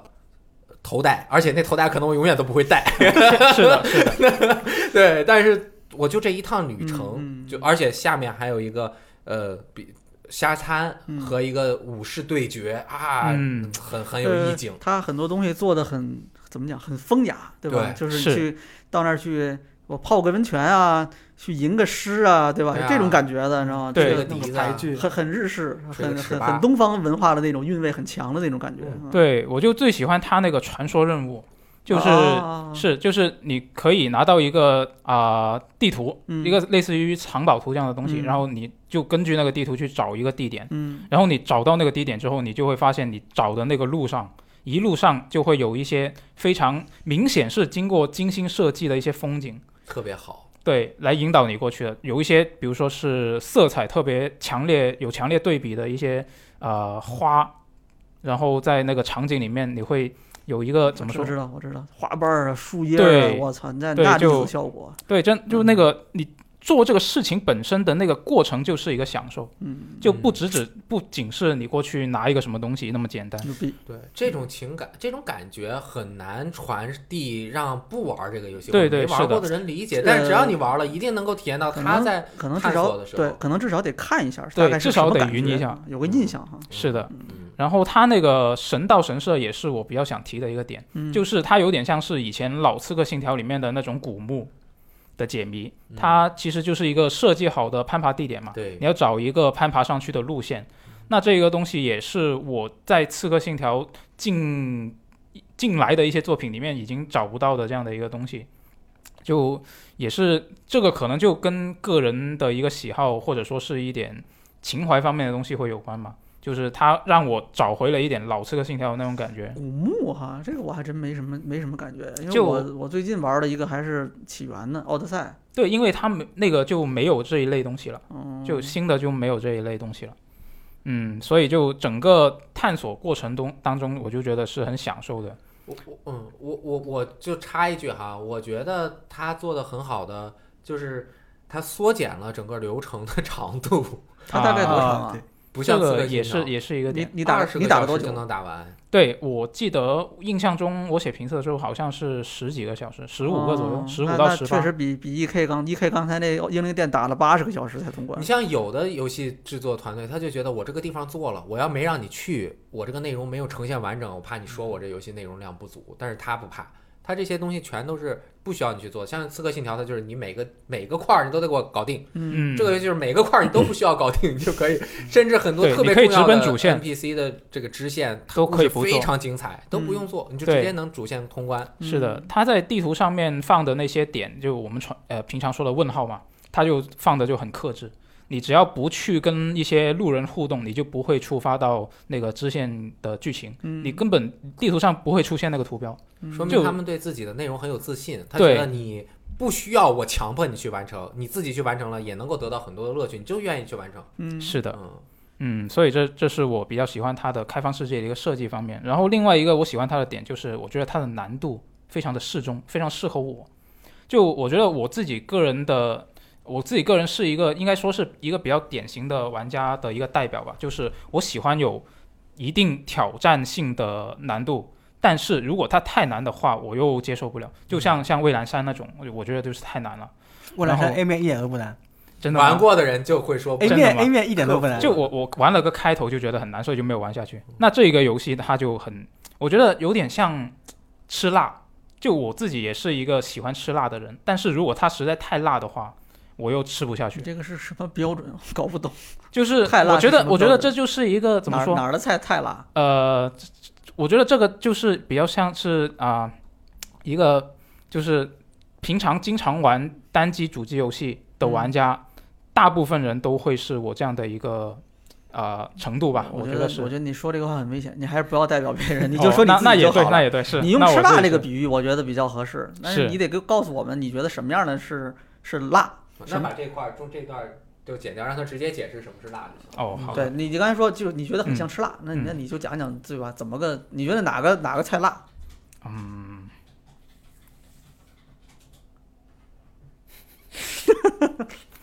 吃辣，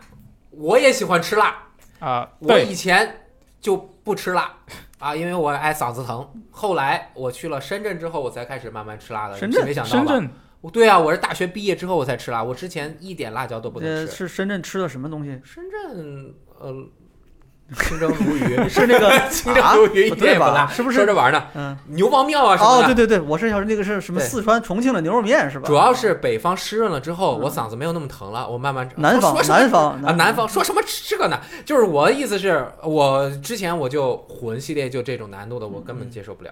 哦，一旦我接受了这些难度之后，我发现我再玩其他的像《刺客信条》那些，嗯我就觉得这个哎平淡无奇。这就是休闲游戏，哎，就再比如《最后生还者》第二部啊，这个重口味重的啊，吃完了之后，这个其他的，哎呀，好平淡。当时对马岛其实我都有一点这样的感觉，因为这两个游戏挨得还是挺近的嗯，啊。我我还没有从第二部的那个感情中走出来，啊但是正好是个调剂，对这两个风格不太一样。啊，调剂了，吃了个西餐啊，嗯，嗯，对我觉得对我来说也是这样的，就是他一开始，因为我这个跟我一开始的那个有一个特殊情况也有关系。我最开始玩这个游戏的时候，我在写评测嘛，然后我用的是呃我们宿舍那边一个呃房东自带的电视，那个电视延迟特别高，哦，我当时没有意，识到这个问题，然后我就觉得这游戏怎么那么难，哎呀， 就因为它延迟特别高嘛嗯，我总是总是防反不了。啊，所以就后来换了显示器就好多了。嗯然后后来它这个游戏不是啊、也更新了一个致命难度嘛，嗯然后它更新之后我也试了一下，确实是当我后期熟练了这个游戏之后再去用这个致命难度，会觉得就非常的有趣，嗯很有挑战性，嗯。但是也是我承受得来的一个程度。嗯，这嗯因为你已经熟练了，就对像蔚没蓝错山，如果你熟练了，其实你也能够通关，并且说 A 面很 简单。但啊 B 面那我很再难试一下，那我再试一下。然后这个游戏，我觉得它战斗方面，之前我听了呃那个最失望游戏那期电台嘛，嗯，然后三星说的最失望游戏就是对马岛嘛，对啊，它里面就提到说，他不能选择是他不做战鬼什么的，他想做一个武对士。，他们都觉得这个比较比较生硬，对，但但是这一也个是的是的就如果单从他的那个战斗系统本身的设计来说的话，我觉得他要选择做武士还是可以选择的。啊，你说的是战斗风格，对对，是的，就他说剧情那方面比较突兀，我我也这么觉得啊，我在评测里面也你写你了，的评测标题是“武做武士太难了，还是做战鬼吧没错，是的，我当时就是这个标题，这说明这森个林说是的对啊，是他，但是这个是从你从那个比较功利的角度去看，来选择一个攻略的最优解，你才会这么啊因做。为那个其实是就是我做我做这个战鬼的收益更高，对，嗯没错。但是你完全可以不用那些战鬼兵器，你就光用剑术。我在网上看到过一一些高玩他们的一些视频嘛，嗯就是它里面不是有这种架势嘛，嗯，然后它是几个不同的架势轮流着切换，打出一些非常华丽的招式，嗯光用剑术去解决敌人。那这个我觉得也是你玩家可以选择的一一条我路最。后我就是我用我的实际行动选择这个是是做武士还是做战鬼，没错，就哪怕是剧情里面你没办法选择，但是你自己玩的部分你是可以选择嗯的。但是这个系统不是后来又在它的后面进行了进一步的发扬，嗯，是哪个？多人模式。多人模式哦嘛，多人模式，嗯多人模式我后面再说。就是这个战斗战斗部分的话，还有一个我我觉得很喜欢的一个点，就是它的战鬼兵器这一个设计，虽然说它会让整个游戏变得相对来说会变得比较简单，嗯但是我我觉得它是你可以用它来做一些怎么说，打那种很迅猛式的行云流水的攻略的那种方式，嗯，这是可以选的一个玩法，就是是呃，之前有一个啊、有有一个专门做攻略视频的 UP 主，啊、纯黑，我是很喜欢看他的视频的。他以前就专门做那种啊、很迅猛的那种攻略视频，就是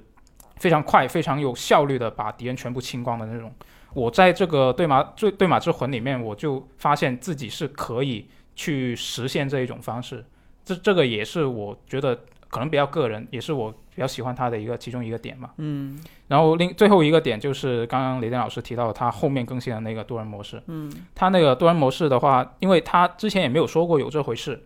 他是后期游戏发售一段时间之后，突然说我、呃我们准备有这么一个东西，然后就说我们准备什么时候上线，然后他就上了。嗯那这个东西它一个是它是免费的，然后另外一个就是它的那个啊、双人合作的故事模式，真的是让我觉得可以说是非常惊艳吧。嗯，当然，这个跟它免费和突然袭击的一个惊喜也有关系。你看它预期管理好，对对对，啊没错，其实这个他在游戏最早策划的时候，肯定就已经设，就是已经在是的它的策划案那中肯定的是完成的非常的迅迅速，而且嗯内容量非常的足。嗯而且对这个是建立在它本体的单人模式、剧情模式中，剧情模式已经非常优秀的前提下，又给你来了一个也非常优秀的多人模式，嗯而且你之前不知道嗯对啊，是的就像花了一分钱买了两个包子， 对，突然发现有赠品 嗯。然后它它里面是引入了一些本体没有的新机制嗯嘛，然后一些新要素，这个是我没有想到的。嗯我最初看到他说我们有多人模式这个新闻之后，我想到的是他可能会把你啊、呃单人部分的某一个什么场景变成一个多人合作这样的一个玩法，就单纯是这样。哦但实际上他那个呃故事模式是经过关卡设计的，嗯，然后里面会像刚刚提到加入了一些新要素嘛，新机制，就它它多都人是模式有一个故事模式嘛，对吧，嗯没错，它都是针对这些新加入的东西来做了设计的，嗯，嗯这个就让我很惊喜。嗯然后他呃新加的那还有那个呃叫什么来着？就打刷刷十十十五波的那一个，啊那个我不太喜欢，我对觉得那个我也有点不太重喜复欢啊。是就是除了那个之外，其实其他我觉得都挺好。，对对对嗯，而且它里面很多装备特帅，还有那个额外的动作，有一个对抹脖子的动作巨好，是的，就我是想他要那个。他那些他那些招式，其实你你认真看的话，你会发现它其实都是本体那些招式改了一些东西，啊，但是它改完之后，就还是觉得 怎么说？你还对你来说还是一个比较新的东西，啊比较新颖。就加上刚刚说的，它那些呃用一些新的东西做了重新的设计，然后你整个玩下来，你就觉得这是一个全新的体验。嗯，嗯，说了这么多，你还觉得它不够优秀？嗯， 这它就是严格来说嘛 FJ 就是就对是属于那种特严格别性，对特别严格，然对，如后果你它要严格的话，自己对这个这个东西的这个判断标准是和跟至少肯定跟我觉得可能可能跟一开始有点像啊。啊，哎，那你说一个你历史上觉得达到优秀甚至高于优秀水平的游戏，你喜欢的，在你的喜欢里面，呃，如果我说个比较近的吧，呃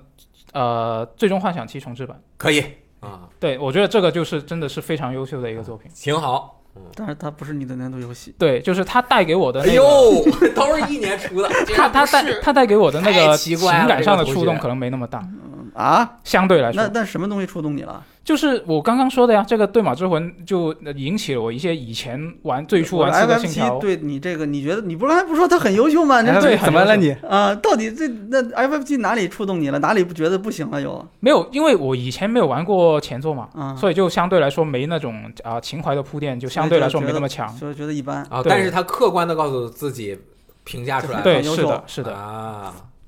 可以我跟我觉得你跟 E K 不一 样。好，那么呃，第二组，第二组同学，这个 E K 啊，不是嗨，这个 F J 和这个苏活啊，他们分别分享了嗯动森和对马，这是今年我们这年度游戏里面最安全的两个游戏。特别好，后面估计都不会再有这么安全的游戏了。嗯好，那我们请下面两位，下一组同学上场，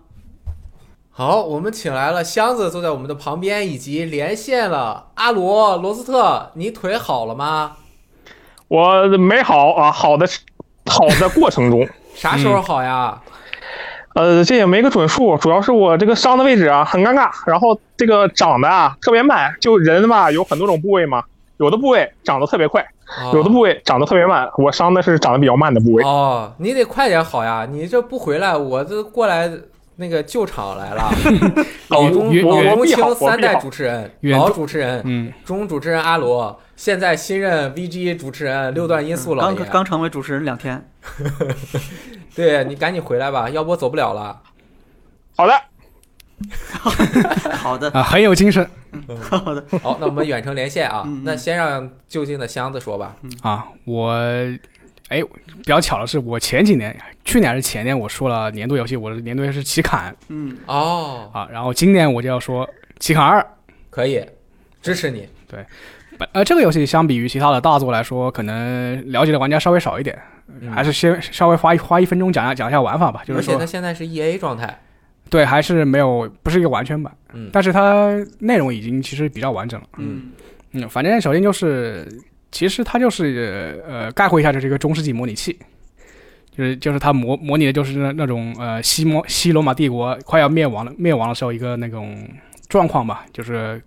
各方势力割据然后分裂的这个状情况。哦，像是北边有这种类似于维京人的种种族啊，然后东边有那种游牧民族啊，然后南边还有这种伊斯兰教的这种感觉的。那你只能扮演其然后中的你一，个然后势力吗你，你你是选择一个势力开场，然后你是扮演一个类似于一个中世纪居民的居民的一个这种身份。居民对你啊，你最多你就是一个那个什么骑士的一个随从，哦，然后你也可能是什么商人啊、小偷，我操，嗯我都不是骑士，对你就是一个骑士的随我从。开局游戏那根最本不好玩儿。那最后能成为大杀一方的将领或者君王吗？呃，不管你什么什么开局开始，呃，他都会，就是你玩得好的话，你都可以成为一个嗯皇帝。哦，哦，只是因为，只是如果你是骑士开场的话，就是骑士随从开场的话，你有一个这个贵族身份，哦啊，然后他们他们那些领主就见到你会稍微认可你一点。啊，然后战斗的时候好像是一个动作玩法，对吧？嗯，对，就是它其实是两个结构嘛，一个结构就是嗯第三第三人称追背或者是第一人称也可以，就是一个类似于动作游戏的玩法。嗯，另外一个就是那种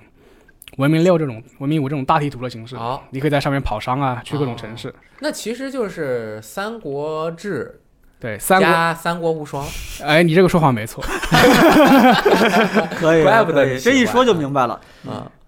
然后为什么说我要喜欢这个游戏呢？就是因为我要说到它不同于《三国无双》的嗯哎地方，呦，嗯，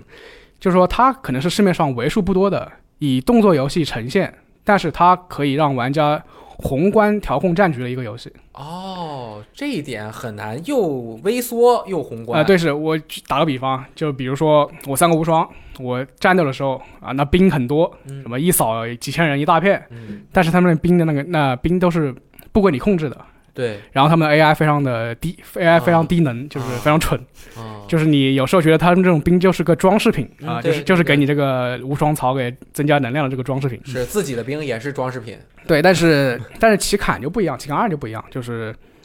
呃，你虽然就是你平常状态下你依然可以把它当做一个这个普通动作游戏来玩，但是。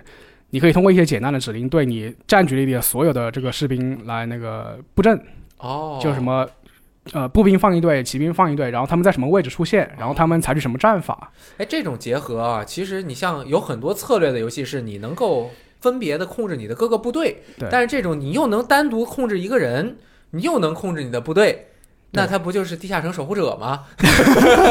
哎，你这么说还有有点啊像，，但是地下城守护者只是偶尔你能进去它控制一下，是第二人称守护者，它是它不能就是兼顾嘛，嗯你必须就是要么切到那种啊，第第一人称模式，要么就对切到那个是宏的观是模式的。他这种，我我大概玩过一点儿，我就感觉好像我扮演的是万军阵中的一个将领，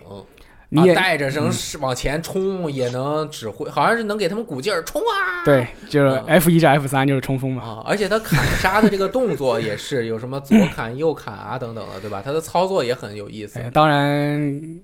你有时候是将领，但是你有时候可能也是个小兵啊，啊。你就是个打打杂的。那他怎么就成为了你的年度游戏呢？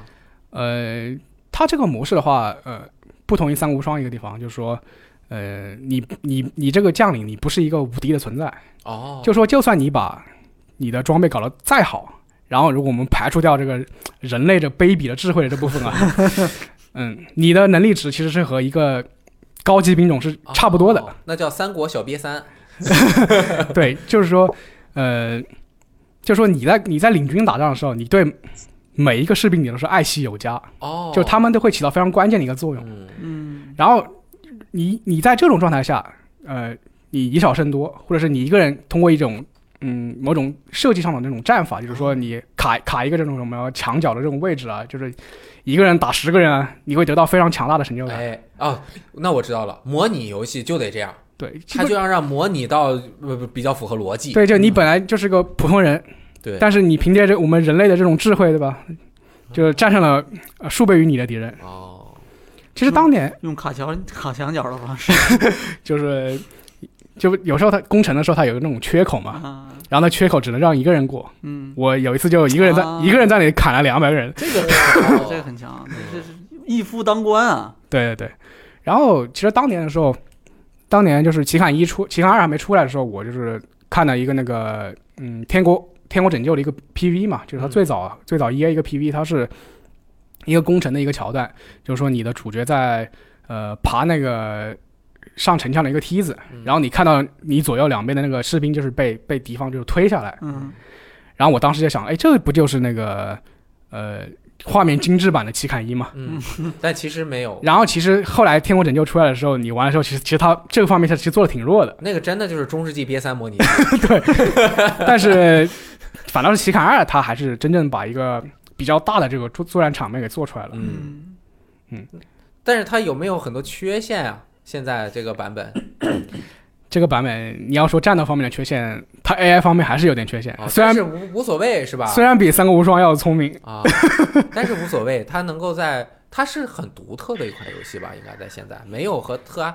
类似的类型的，没有它做的这么好的。对，就是我甚至可以说，就是在我的履历中，就是它的玩法是独树一帜的。嗯明白？嗯就另外第二点呢，就是也说了它本身就是它它的动作系统了，就是担任的这个四方向动作系统。然后我先问两位一个问题啊，就是、哎就是你们小时候有没有吃过一种零食，就是那种圆柱体的空心圆柱体这种零食，然后是啊米米做的，是白色的，啊，啊吃过就可以吃手拿着。我们那不不知道叫什么，但我嗯是见过。现在就就咱们前两天就园区门口就有些人啊，是骑个车，然后后面驮着好几个那种大塑料袋，就里面装满了都是那样过的是零食，那个特别长的那嗯对种，对对各啊种形弯就弯形的，啊一根一根的嘛啊有有长的有短玉米的。棒棒应 该就乱是说应该就是乱说白米做的。啊，百米做的。然后这个零食呢，这个零食它有一个特点，就是啊它能够当成当成玩具玩，啊，就是你把它折断，然后在它折断那个缺口，然后口水舔一下，我操然后它就可以粘上，粘上来哇，就可以任意的拼接。这和骑马与砍杀有什么关系？哎，我小学的时候就特一个经典玩法，就是把它做成一把长剑的样子，哦，然后互相然后砍然后这个朋友要互相模拟砍杀。哎，这个蹩脚的动作呢，这个奇砍里面这个动作系统非常相似，哦 呃，因为我们当时就是。我们呃玩完之后还是要吃的啊，啊、我们就不能砍得非常重， 原来哦是给自己找辙那呢都都碎了一地了，那你肯定没法吃啊、了，就只能轻轻的砍，然后动作就非常啊、丑陋啊啊。奇砍的动作呢，也非常丑陋。因为哎你这位朋友啊，评价游戏的方式很独 特呀很，独特吧？哎，但是很多人认为这是个缺点，但是我觉得它是个优点。啊为让什么？你找到童年的乐趣。呃，为什么呢？就是首先就是一个人类，甚至是一个非非有专业技能的人类可以做出的动作啊、啊啊啊！哦，就还是真实性是吧？对，七嗯首先七砍这个四方向的这个呃格斗方式，它就非常有代入感。嗯可以解释一下，就是说，如果你想往左砍，那就你就握住鼠标，从左向右滑，哦配合鼠标左键；如果你想纵砍，就是向从上往下滑，配合哎鼠标左键。这个相比于其他动作游戏，通过那种按键组合的形式，就是什么 A B A B B A B A，嗯这种形式你要有代入感的多。那我 For Honor 呢？我这我累不哎累啊啊 For Honor 也是这种类型。你其实说的，我想起了那个体感游戏，对，但是 For Honor 它有点不一样，For Honor 动作太炫酷了，哦，你你会产生你做不到的这种这啊它那种个感觉。演出效果还是很强的嘛。但你扮演的人也不一样啊， 你能做到了，你能去中世纪打仗啊？ 我可以用你来，我可以把自己带入到这个角色中去。哎，行我吧我就是中世纪的一就他个，就比较喜欢这种扮演一个就是中世纪瘪三这种感觉 的这种角色，你知道中吗？世纪就别三大杀四你方，不是扮演一个英，雄，嗯，嗯，是是吧？是好像是这种，我觉得好像是这种感觉。可以，嗯，对，就是，呃，就是他通过这个系统，我感觉就是是对我童年的一种幻想的一个延展，可以就满足了我这个需求。真是不一样啊！但是你一生的你游戏 啊，不是今年的年度游戏，等《期刊三》出来，我再再立一个年度游戏《期刊三。你》。先等这游戏正式发售再说 对对对，嗯还有吗？呃，然后第三点是，嗯，它它它的中世纪模拟程度，它的中世纪模拟虽然就是不是特别的细致，嗯但是它可以让你基础的把握一个，就是像什么西罗马帝国那个时代的一个能洗澡吗？呃，不能 洗澡你，看我们天国拯救就能洗澡啊！呃，但是你可以娶很多老婆，哦，那这厉害 啊！就是你可以呃，基本上把握它一个那个政体的形式啊。就我打个比方，就是攻下一座城，嗯这个城要分给谁啊啊？这个是个这个是个非常大的问题。论功行赏嘛，就嗯就是它这个呃，每个国家它其实是有很多家族组哎成的呦，，这个好，然后它每个家族会有。呃，什么七八个领主吧，嗯就包包括可能是他们可能关系是什么父子啊、姐妹啊、兄弟啊，嗯然后就是，如果他们的影响力够大的话，他们就哪个家族人多，他们就有优势，哦就投票， 他们会最后给你捣乱，或甚至比如说反革反就反了你了，把你推翻了。非常有可能。就是哦就是说，如果如果就是我作为一个领主，我加入其他国家，我是啊、作为一个小瘪三开始的，嗯，那就算是我我个人打下了城，我都是没有投票权的，哦，这个城会分给别人。哦，那是分给谁？这种就是权力的均衡。就是他对他他那个家族是有是有一个等级划分的，不就赖是什么四级、三级、五级这种家族，嗯然后就家族等级越高，他的那个话语权就越大。嗯嗯，然后就算是你当了皇帝，嗯，就我我有就是我有个党，就是我当了国王嘛，我要就是那个大家族之间，我要权衡他们之间和我的关系，就是我不分吧，我自己这些城我顾不过来，因为你每座城你都要去做那种经营模拟嘛，你要嗯经营它，就是、然后他被打的时候你要派兵去守，但是如果你把它分给别人，他就是别人领主会去自动去守，然后我分的多了嘛。他一叛变，就带着三四座大城直接叛变了。 我操，哦你，这不这很好真实啊，这个那你就这党就坏了呗。 嗯，那那我就会把他打回来啊呀、哎呦，那你很厉害，嗯，毕竟你是拿着棉花棒棒打人的所以，所以，男所人以这个游戏你你想要统一全国是个非常难的事情，就是你一直处在叛变，然后收复叛变，那收复叛变，收复这个你过程能不中。能多娶点老婆，多生点孩子，然 后让他们这个成长的有点慢。对你的孩子帮，帮你去生活？哎，你的孩子就是长大之后确实可以当当领主，但是这个过程非常啊长。哦，这游戏我操，这游戏可玩性无限啊！就是我，就是我，我打了一半领主了之后，我这个人还还只有三十来岁吧，啊那儿子还没长大嗯，也不能帮我干啊活，，你这角色还有寿命的。有寿命他，死了吗？能就是你可以，你让儿子继承，你就控制你儿子，哦哦哦哦，那这样可以，这样可以。或者是你可以把这个关了，你可以活到几百岁，你还可以还是可以玩这个角色。我有一个问题，嗯那它在一的基础上，应该是画面啊、动作引擎什么的肯定有变化。对对对。那在刚刚你说的这种策略啊什么方面，是否有变得更完善，或者是这种尔虞我诈呀、权衡势力之间的这种关系做得更好？嗯一个最大的特点就是它的军团战有了非常大的变哦化，就是你以前的话，它是根据你统一的上限来带兵的，你可能最多统一最再高，你可能只能带两三百个兵哦，那这个有点太弱了。啊、呃但是现在现在虽然还是有个统一上限嗯，但是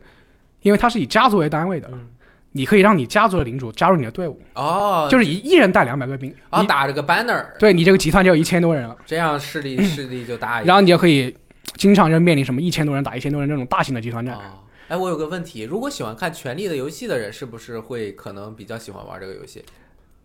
确实，里面有非常多啊，有的就说有时候你可以兵不血刃，对，就是你找到一个城的领主，嗯，就先跟他搞好关系啊，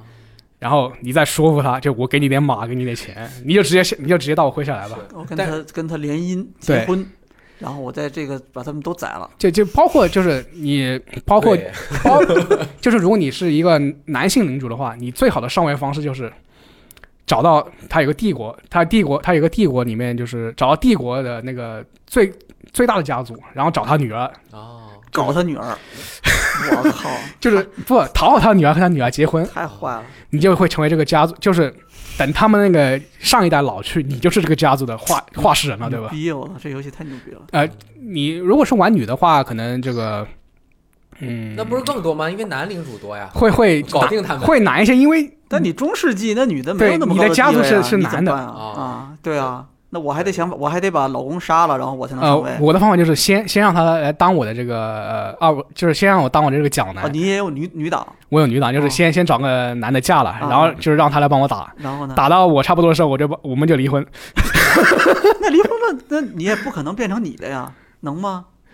这城能变成你的，呃，就看看你的这个影响力你吧。嗯还是得把他杀了，瑟西嘛，你还是得把他杀了啊，对对吧？嗯说说的也没错，啊，我但是这个游戏对于像我来说，就刚刚一听我就觉得这游戏挺好我，操但是这个门槛太高，我我我买了一，但是没有敢没有玩进去。啊嗯呃，其实门槛，其实其实二代二一代可能稍微门槛高一点，因为嗯它的那个指引的内容很少。哦，嗯但是二代的话，它嗯，不同的村庄、不同的城市，它会有一些人颁发任务。在这个哦颁发任务，就是你在做这些任务的途中，你就会呃，慢慢的就是熟悉这些，慢慢熟悉这个游戏的玩法。哦，就是包括像嗯，有时候就是它土匪多，就是一个地区它如果土匪多的话，土匪多的话，它的村子的那个土村匪，对土匪就是什么海盗啊。变成变成土粉， 饿了然后， 虽然我喜欢吃粉，但是哎，那我们忘了，我们还连着线呢。啊我们找阿罗说说，阿罗玩过这个吗？你觉得怎么样？ 呃，玩过 完了完了就玩过哎啊，你不觉得好意思，怎么样我愣了一下啊。我觉得这个《奇坎二》怎么说，确实很不错，但是它玩到就是后面的时候，我觉得它有点限制我的思路与发展，也有可能是我个人的问题。就是玩着玩着，我知道哦，这个兵是绝对是这个类个别类别里最强的，然后我就无脑的摁一个键啊，摁三个键， 三个键，比如说这个第一个键，所有人啊，命令所有人，嗯，第二个键，然后我记得是移动呃进攻嘛，然后就自由冲锋，然后就就战争就结束了。对，你说的就是 F 一所命令所有人，F 三冲锋，好像有一些策略游戏，像玩到这种阶段，大家就就放弃了，对，就从头是再玩一个档了。嗯啊，不过我觉得这个游戏有一点特别好，就是我感觉每一次我我其实最爱玩奇坎的部分，不是它的那个就是呃征战的那个正常的呃最基本的模式，嗯而是它的那个自由战的模式，就是你可以自己选一个战场，然后两边哦设定多少人这样去打。啊，它其实就是一个那个联机模式嘛，就是其实相当于相当于就是《荣耀战魂》的这个 PVP 对抗，就是你开一个房间，然后你每个人控制一个士兵吧，嗯然后就互相对战，嗯好，这个那就是中世纪 CS 就可以理解成，啊 可以，嗯这个游戏基本上啊对介绍完了。呃，对 我我最喜欢这个模式的原因是， 它可以把战场选好之后，我来控制一个将领，然后我把我手下调成啊、假设我设置了一千个兵，然后对面呢，我给他设置成一百个兵啊，我就可以随便欺负他，满足了一种快感。另一种呢，我把对面也设计成一千个兵，然后这时候呢，两边哇一千人对一千人一字排开，然后我电脑还吃得住，就看两边人。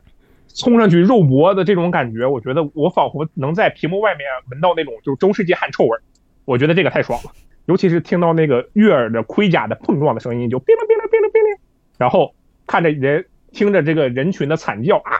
呃，然后就左下角疯狂的死人，我觉得这个快感是其他游戏给不了的。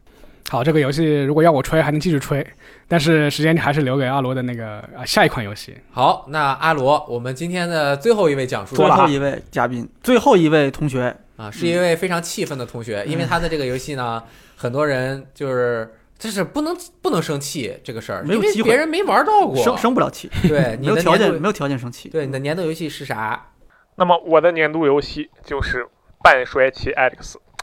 呃实际上，在之前跟我说啊，我们要开始录年度游戏电台了，准备一下。我为 Alex 准备了好多好多要讲的东西，但是经过了一番深思熟虑，我觉得对于 Alex 这样的游戏，应该交给大家自己去体验。为什么？我相信有很多玩家啊还没有玩过这款游戏。你看，二零二零年有很多游戏，对不对？那我觉得每一款游戏都可以分成三种受众，分别是觉得它好的、觉得它不好的，以及还没玩过的。而 Alex 可能只有两种受众，那就是觉得它好的啊，以及没有玩过的。这也就导致我今年的年度游戏特别特别好选。其实往年的时候啊，我总是会在这个向大家在电台里叙述的自己的年度游戏啊下一些心思。这个心思呢，就是各种小的啊细腻的情感，比如说哪一款游戏才能让大家觉得啊我不是凡夫俗子？那大家都玩的游戏，你选它也是年度游戏，那有什么意思啊？还有就是哪一款游戏是我平时不怎么说，但是最后说出来，大家又觉得哦这个是年度游戏，合情合理的游戏。因为你想，平时呢，在这个电台里啊，还是直播里，就总是跟大家说啊，我喜欢哪个游戏，最近哪个游戏表现不错。这如果还是在最终的年度总结里还说那一款游戏，那就没什么意思啊，对不对？所以我觉得，无论是从心理上还是生理上，《半衰期 Alex》都是我今年独一无二的年度游戏。而且今年是次世代主机发售年，对吧？我觉得在这样一个年份里，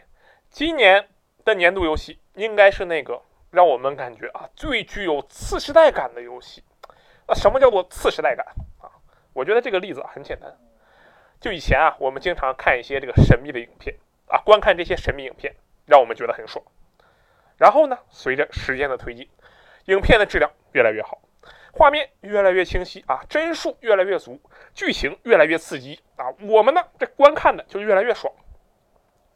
但后来呢啊，这个影片从纯粹的观看变成了啊，在我们面前演出，这是什么？这就是次时代。再从在我们面前演出变成了我们亲身参与进去啊，这就是什么？这也是次时代。那其实今年有很多作品啊是非常非常好的，但是呢，你在玩到那些作品的时候，你的感觉是啊好，而在你玩到 Alex 的时候，你的感觉是啊这不是好，这是未来啊，这就是游戏的未来，哎，这种感觉啊，是其他游戏没有办法给的。但我觉得也正因为如此，实际上拿 Alex 来对标其他的2020年的游戏是不公平的，属于降维打击，因为他们不在同一个起跑线上，大家不在一个基准线上，这个我觉得是要承认的。那有句话说得好，魔法才能打败魔法。那有一句话说得好啊，只有魔法才能打败魔法。但是我们可以看到的是啊，二零二一年、二零二二年，甚至可以预估二零二三年，都很难有能撼动 Alex 游戏体验的这样一款作品。那怎么办呢？啊，没有办法，毕竟大家现在努力的不是同一个方向啊。所以我认为啊，Alex 可能某种意义上讲，它也不应该是年度游戏，而是适度游戏。这个“适”就是世代的“适”啊，GOTG 啊，Game of the Generation，对不对？这配得上它。那在这里呢，我当然也可以大谈特谈这个 Alex 是怎么让玩家啊想起来，威尔福啊原来是个游戏开发商，他不只有 Steam，原来他会做游戏。但是啊，没有什么意义，我觉得。这个具体的详细内容呢，大家可以去看我之前的评测。我觉得总结下来就一句话：Alex 可以让你做到用非常非常少的学习成本，在游戏中依靠自己的直觉行动。这反而是很多 VR 游戏应该做到但却做不到的，这是很难得的。还有就是，如果你是半衰期啊系列的粉丝，别看这个 Alex 的官方介绍是时间点位于初代和二代之间，但实际上嗯这款游戏啊，它的结尾它是在推进整个半衰期系列的剧情的，推进了好几秒。那么以上就是我今年的年度游戏《半衰期 Alex》。它也应该是我这个时代的适度游戏，它甚至有可能啊是我这辈子的这个备度游戏概率比较低，但是也是有力的竞争者。那么我最后再说一句啊，就是对于没有 VR 的朋友们，短时间内不会有 VR 的朋友们，我给你们推荐另一款我的年度游戏，那就是《四海兄弟》最终版啊，一定要去玩。好，朋友们再见。我觉得他说的太好了，而且我也玩过这个游戏，嗯嗯，虽然我没有玩通，因为我时间有限，我是去我朋友家、嗯啊，就玩了大概半个小时，嗯但我那个设备很先进，嗯，我用的是 Oculus Quest，它比咱们办公室的这个 Vive 啊更轻一点，呃，比这个先，因为比这更新，啊这个更这个新设备一点更新啊，但但是它它不能站起来随便乱动呀，啊，可以啊，啊也可以啊吗？可以啊，可以我可就以在那屋子里走来走去的，嗯然后他给我的那种临场感，他真的是这叫真正的次世代。嗯嗯嗯啊，确实是真的次世代，它有一个 jump 越阶的感觉，而且我认为它是给大家定义了，或者是说开发出了一个 VR 游戏的制作规范范本，范本。就比如说任天堂，它用马里欧的跳，嗯以及它通过跳来撞墙，然后呃越撞撞砖块、顶东西、踩敌人、越过关卡，来定义了平台跳跃游戏怎么做。嗯用《马里奥六十四》和《塞尔达石之笛》定义了 3D 游戏的视角以及 3D 世界的探索应该怎么做。嗯那 Alex 之前虽然有很多 VR 游戏，但是它的这个操作模模式啊，并没有一个大家公认觉得哇这个太好了，我们以后就可以用这个方式做了。嗯而 Alex 就在这个探索上面达到了一个里程碑式的操作。嗯它解决了非常多之前的游戏没有办法解决的问题。嗯说一个细节，就是在 VR 游戏中，你捡东西，很多游戏是你必须得用那个东西够到它，嗯对但这个操作其实对于你穿戴设备和你整个操作视角来说非常的复杂。嗯，但是它里面就做了一个，你指着它用这种意念一样的，它其实是科技解释，墩儿一下拽过来 了，啊，然后右手叭一接，这个东西其他的 VR 游戏做不到，而且。很多 VR 游戏它的道具栏还是哎，我打开个道具栏，对吧？嗯但是它呢，它没有道具栏，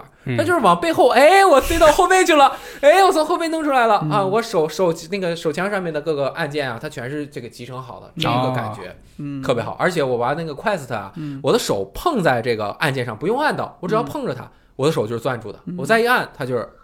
弄住了。反正就是它的各种设置都是想的非常非常的清楚。它跟硬件结合的也非常好，对，但是它还是没有解决会晕的问题。我认为这个也很难解决。我估计只能等脑后插管 了。对，这个可能是影响。那刚刚就是阿罗也说的，怎么定义次时代啊啊？我认为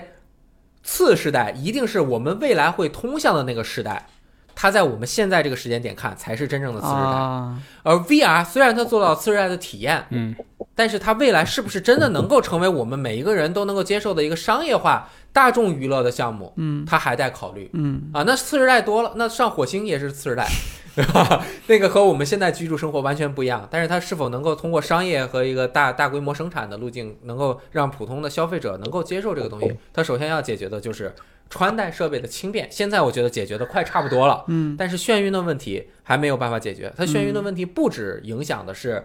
我能不能玩儿，嗯它影响的其实是它影响了你的代入感。为什么呢？我不能用持续操作往前走的方式去玩这款游戏，因为那样我就完全就死了、嗯啊！但是有的朋友可以，嗯那就等于是选出了新兴人类才能进入次世代。 ，New Type，那我只能跳着玩儿嗯，我跳着玩儿，它一定代入感会下降的。但是我那哥们儿当时我们俩一起下午去玩，我玩了半个小时，我就不敢再玩了，而且我还是跳跃型的。嗯啊，他带上哇，就这种平滑移动式啊，啊，玩了三个多小时，都快打通关了， 玩两个多小时，天哪，我太羡慕他了这。种人就适合那个带跑步机的那种，啊对 他就是那种进入了次一世代的边人移，动一边玩儿，我操，哎，我就被次世代拦在了门外啊嗯，而且我也没有这个设备。对，其实 VR 这个移动没有什么好的解决办法，嗯就现在就三种，一种就是位移，一种就是平滑移动嘛，还有一种就是像轨道射击那种那种模式，嗯嗯其实都晕，我都试过都晕。嗯，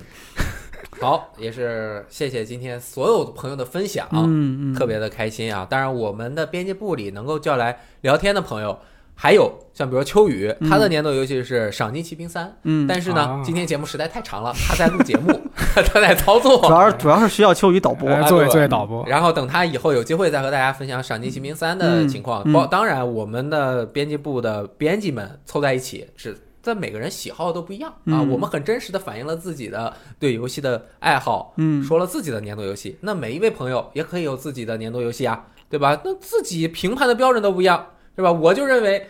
FJ 就很很很奇怪，嗯 很奇怪 EK 也很奇怪啊！一款这个问题那么多的，呃，自己都没有很满意的游戏，但是呢，说明什么？它需求的点不一样啊嗯，这个需求的地方啊，达到了十五分啊，你这瑕疵这东西根本不在意，对吧？我玩游戏哪儿你不需要嗯面面俱到，面面俱到我可以去捏脚 啊，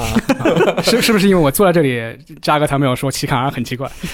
我我觉得《七卡二》很奇怪啊， 居然一个 EA 游戏成为了你的年内啊，没关系，是是啊是，特别好。那这一期节目也是非常的长，嗯多长时间？五个小时有吗？没五个小时没有，不过我们现在得考虑分成三期了啊。啊，啊嗯，没关系，挺好，没关系。这个非常感谢，包括这个感谢所有过来参加这个节目的这个朋友们啊，包括我们上半场的这个骑士大力、增强这个氢离子和这个这个正宗啊，赞正宗还有赞恩他们，然后包括我们这一场雷电老师卖力的这个主持，嗯谢谢。哎，有机会我们还是真是希望可以大家一起坐下来一起聊一聊什么，不聊游戏也行，随便唠嗑也好，可以。这个非常高兴，非常快乐啊，好吧？那这个最后的结尾交给这个雷电老师吧。好，那二零二零年真的是特别不寻常的一年，嗯正因为这样不寻常的一年，很多人都在家，游戏真的是给了我们太多的慰藉。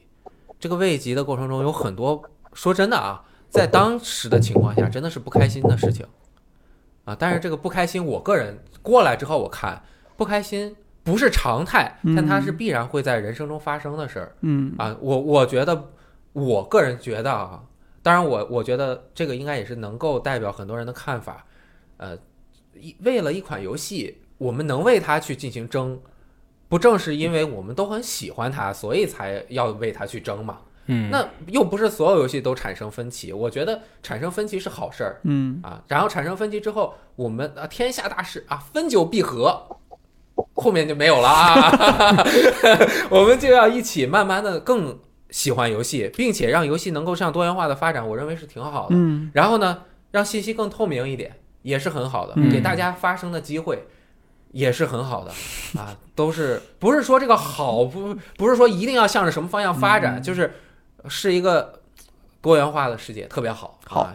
希望大家能够。我我最近总结出来一句，我平时经常说的，就是以自己舒服的方式体验自己喜欢的游戏，嗯我觉得就足够了，嗯，对吧？每个人能够这样享受游戏是特别开心的。好啊嗯，以后升华我们了也升华了也经常欢迎雷电雷电来跟我们一起分享最美好的游戏时光。好，分享最美好的游戏时光，这里是 VG 聊天室之二零二零年年度游戏大家 谈，啊瞎起的名字。嗯可以可以，就用这个名字。好，我们下次再见，拜拜。再见。拜拜。 Then forever with the stars as I had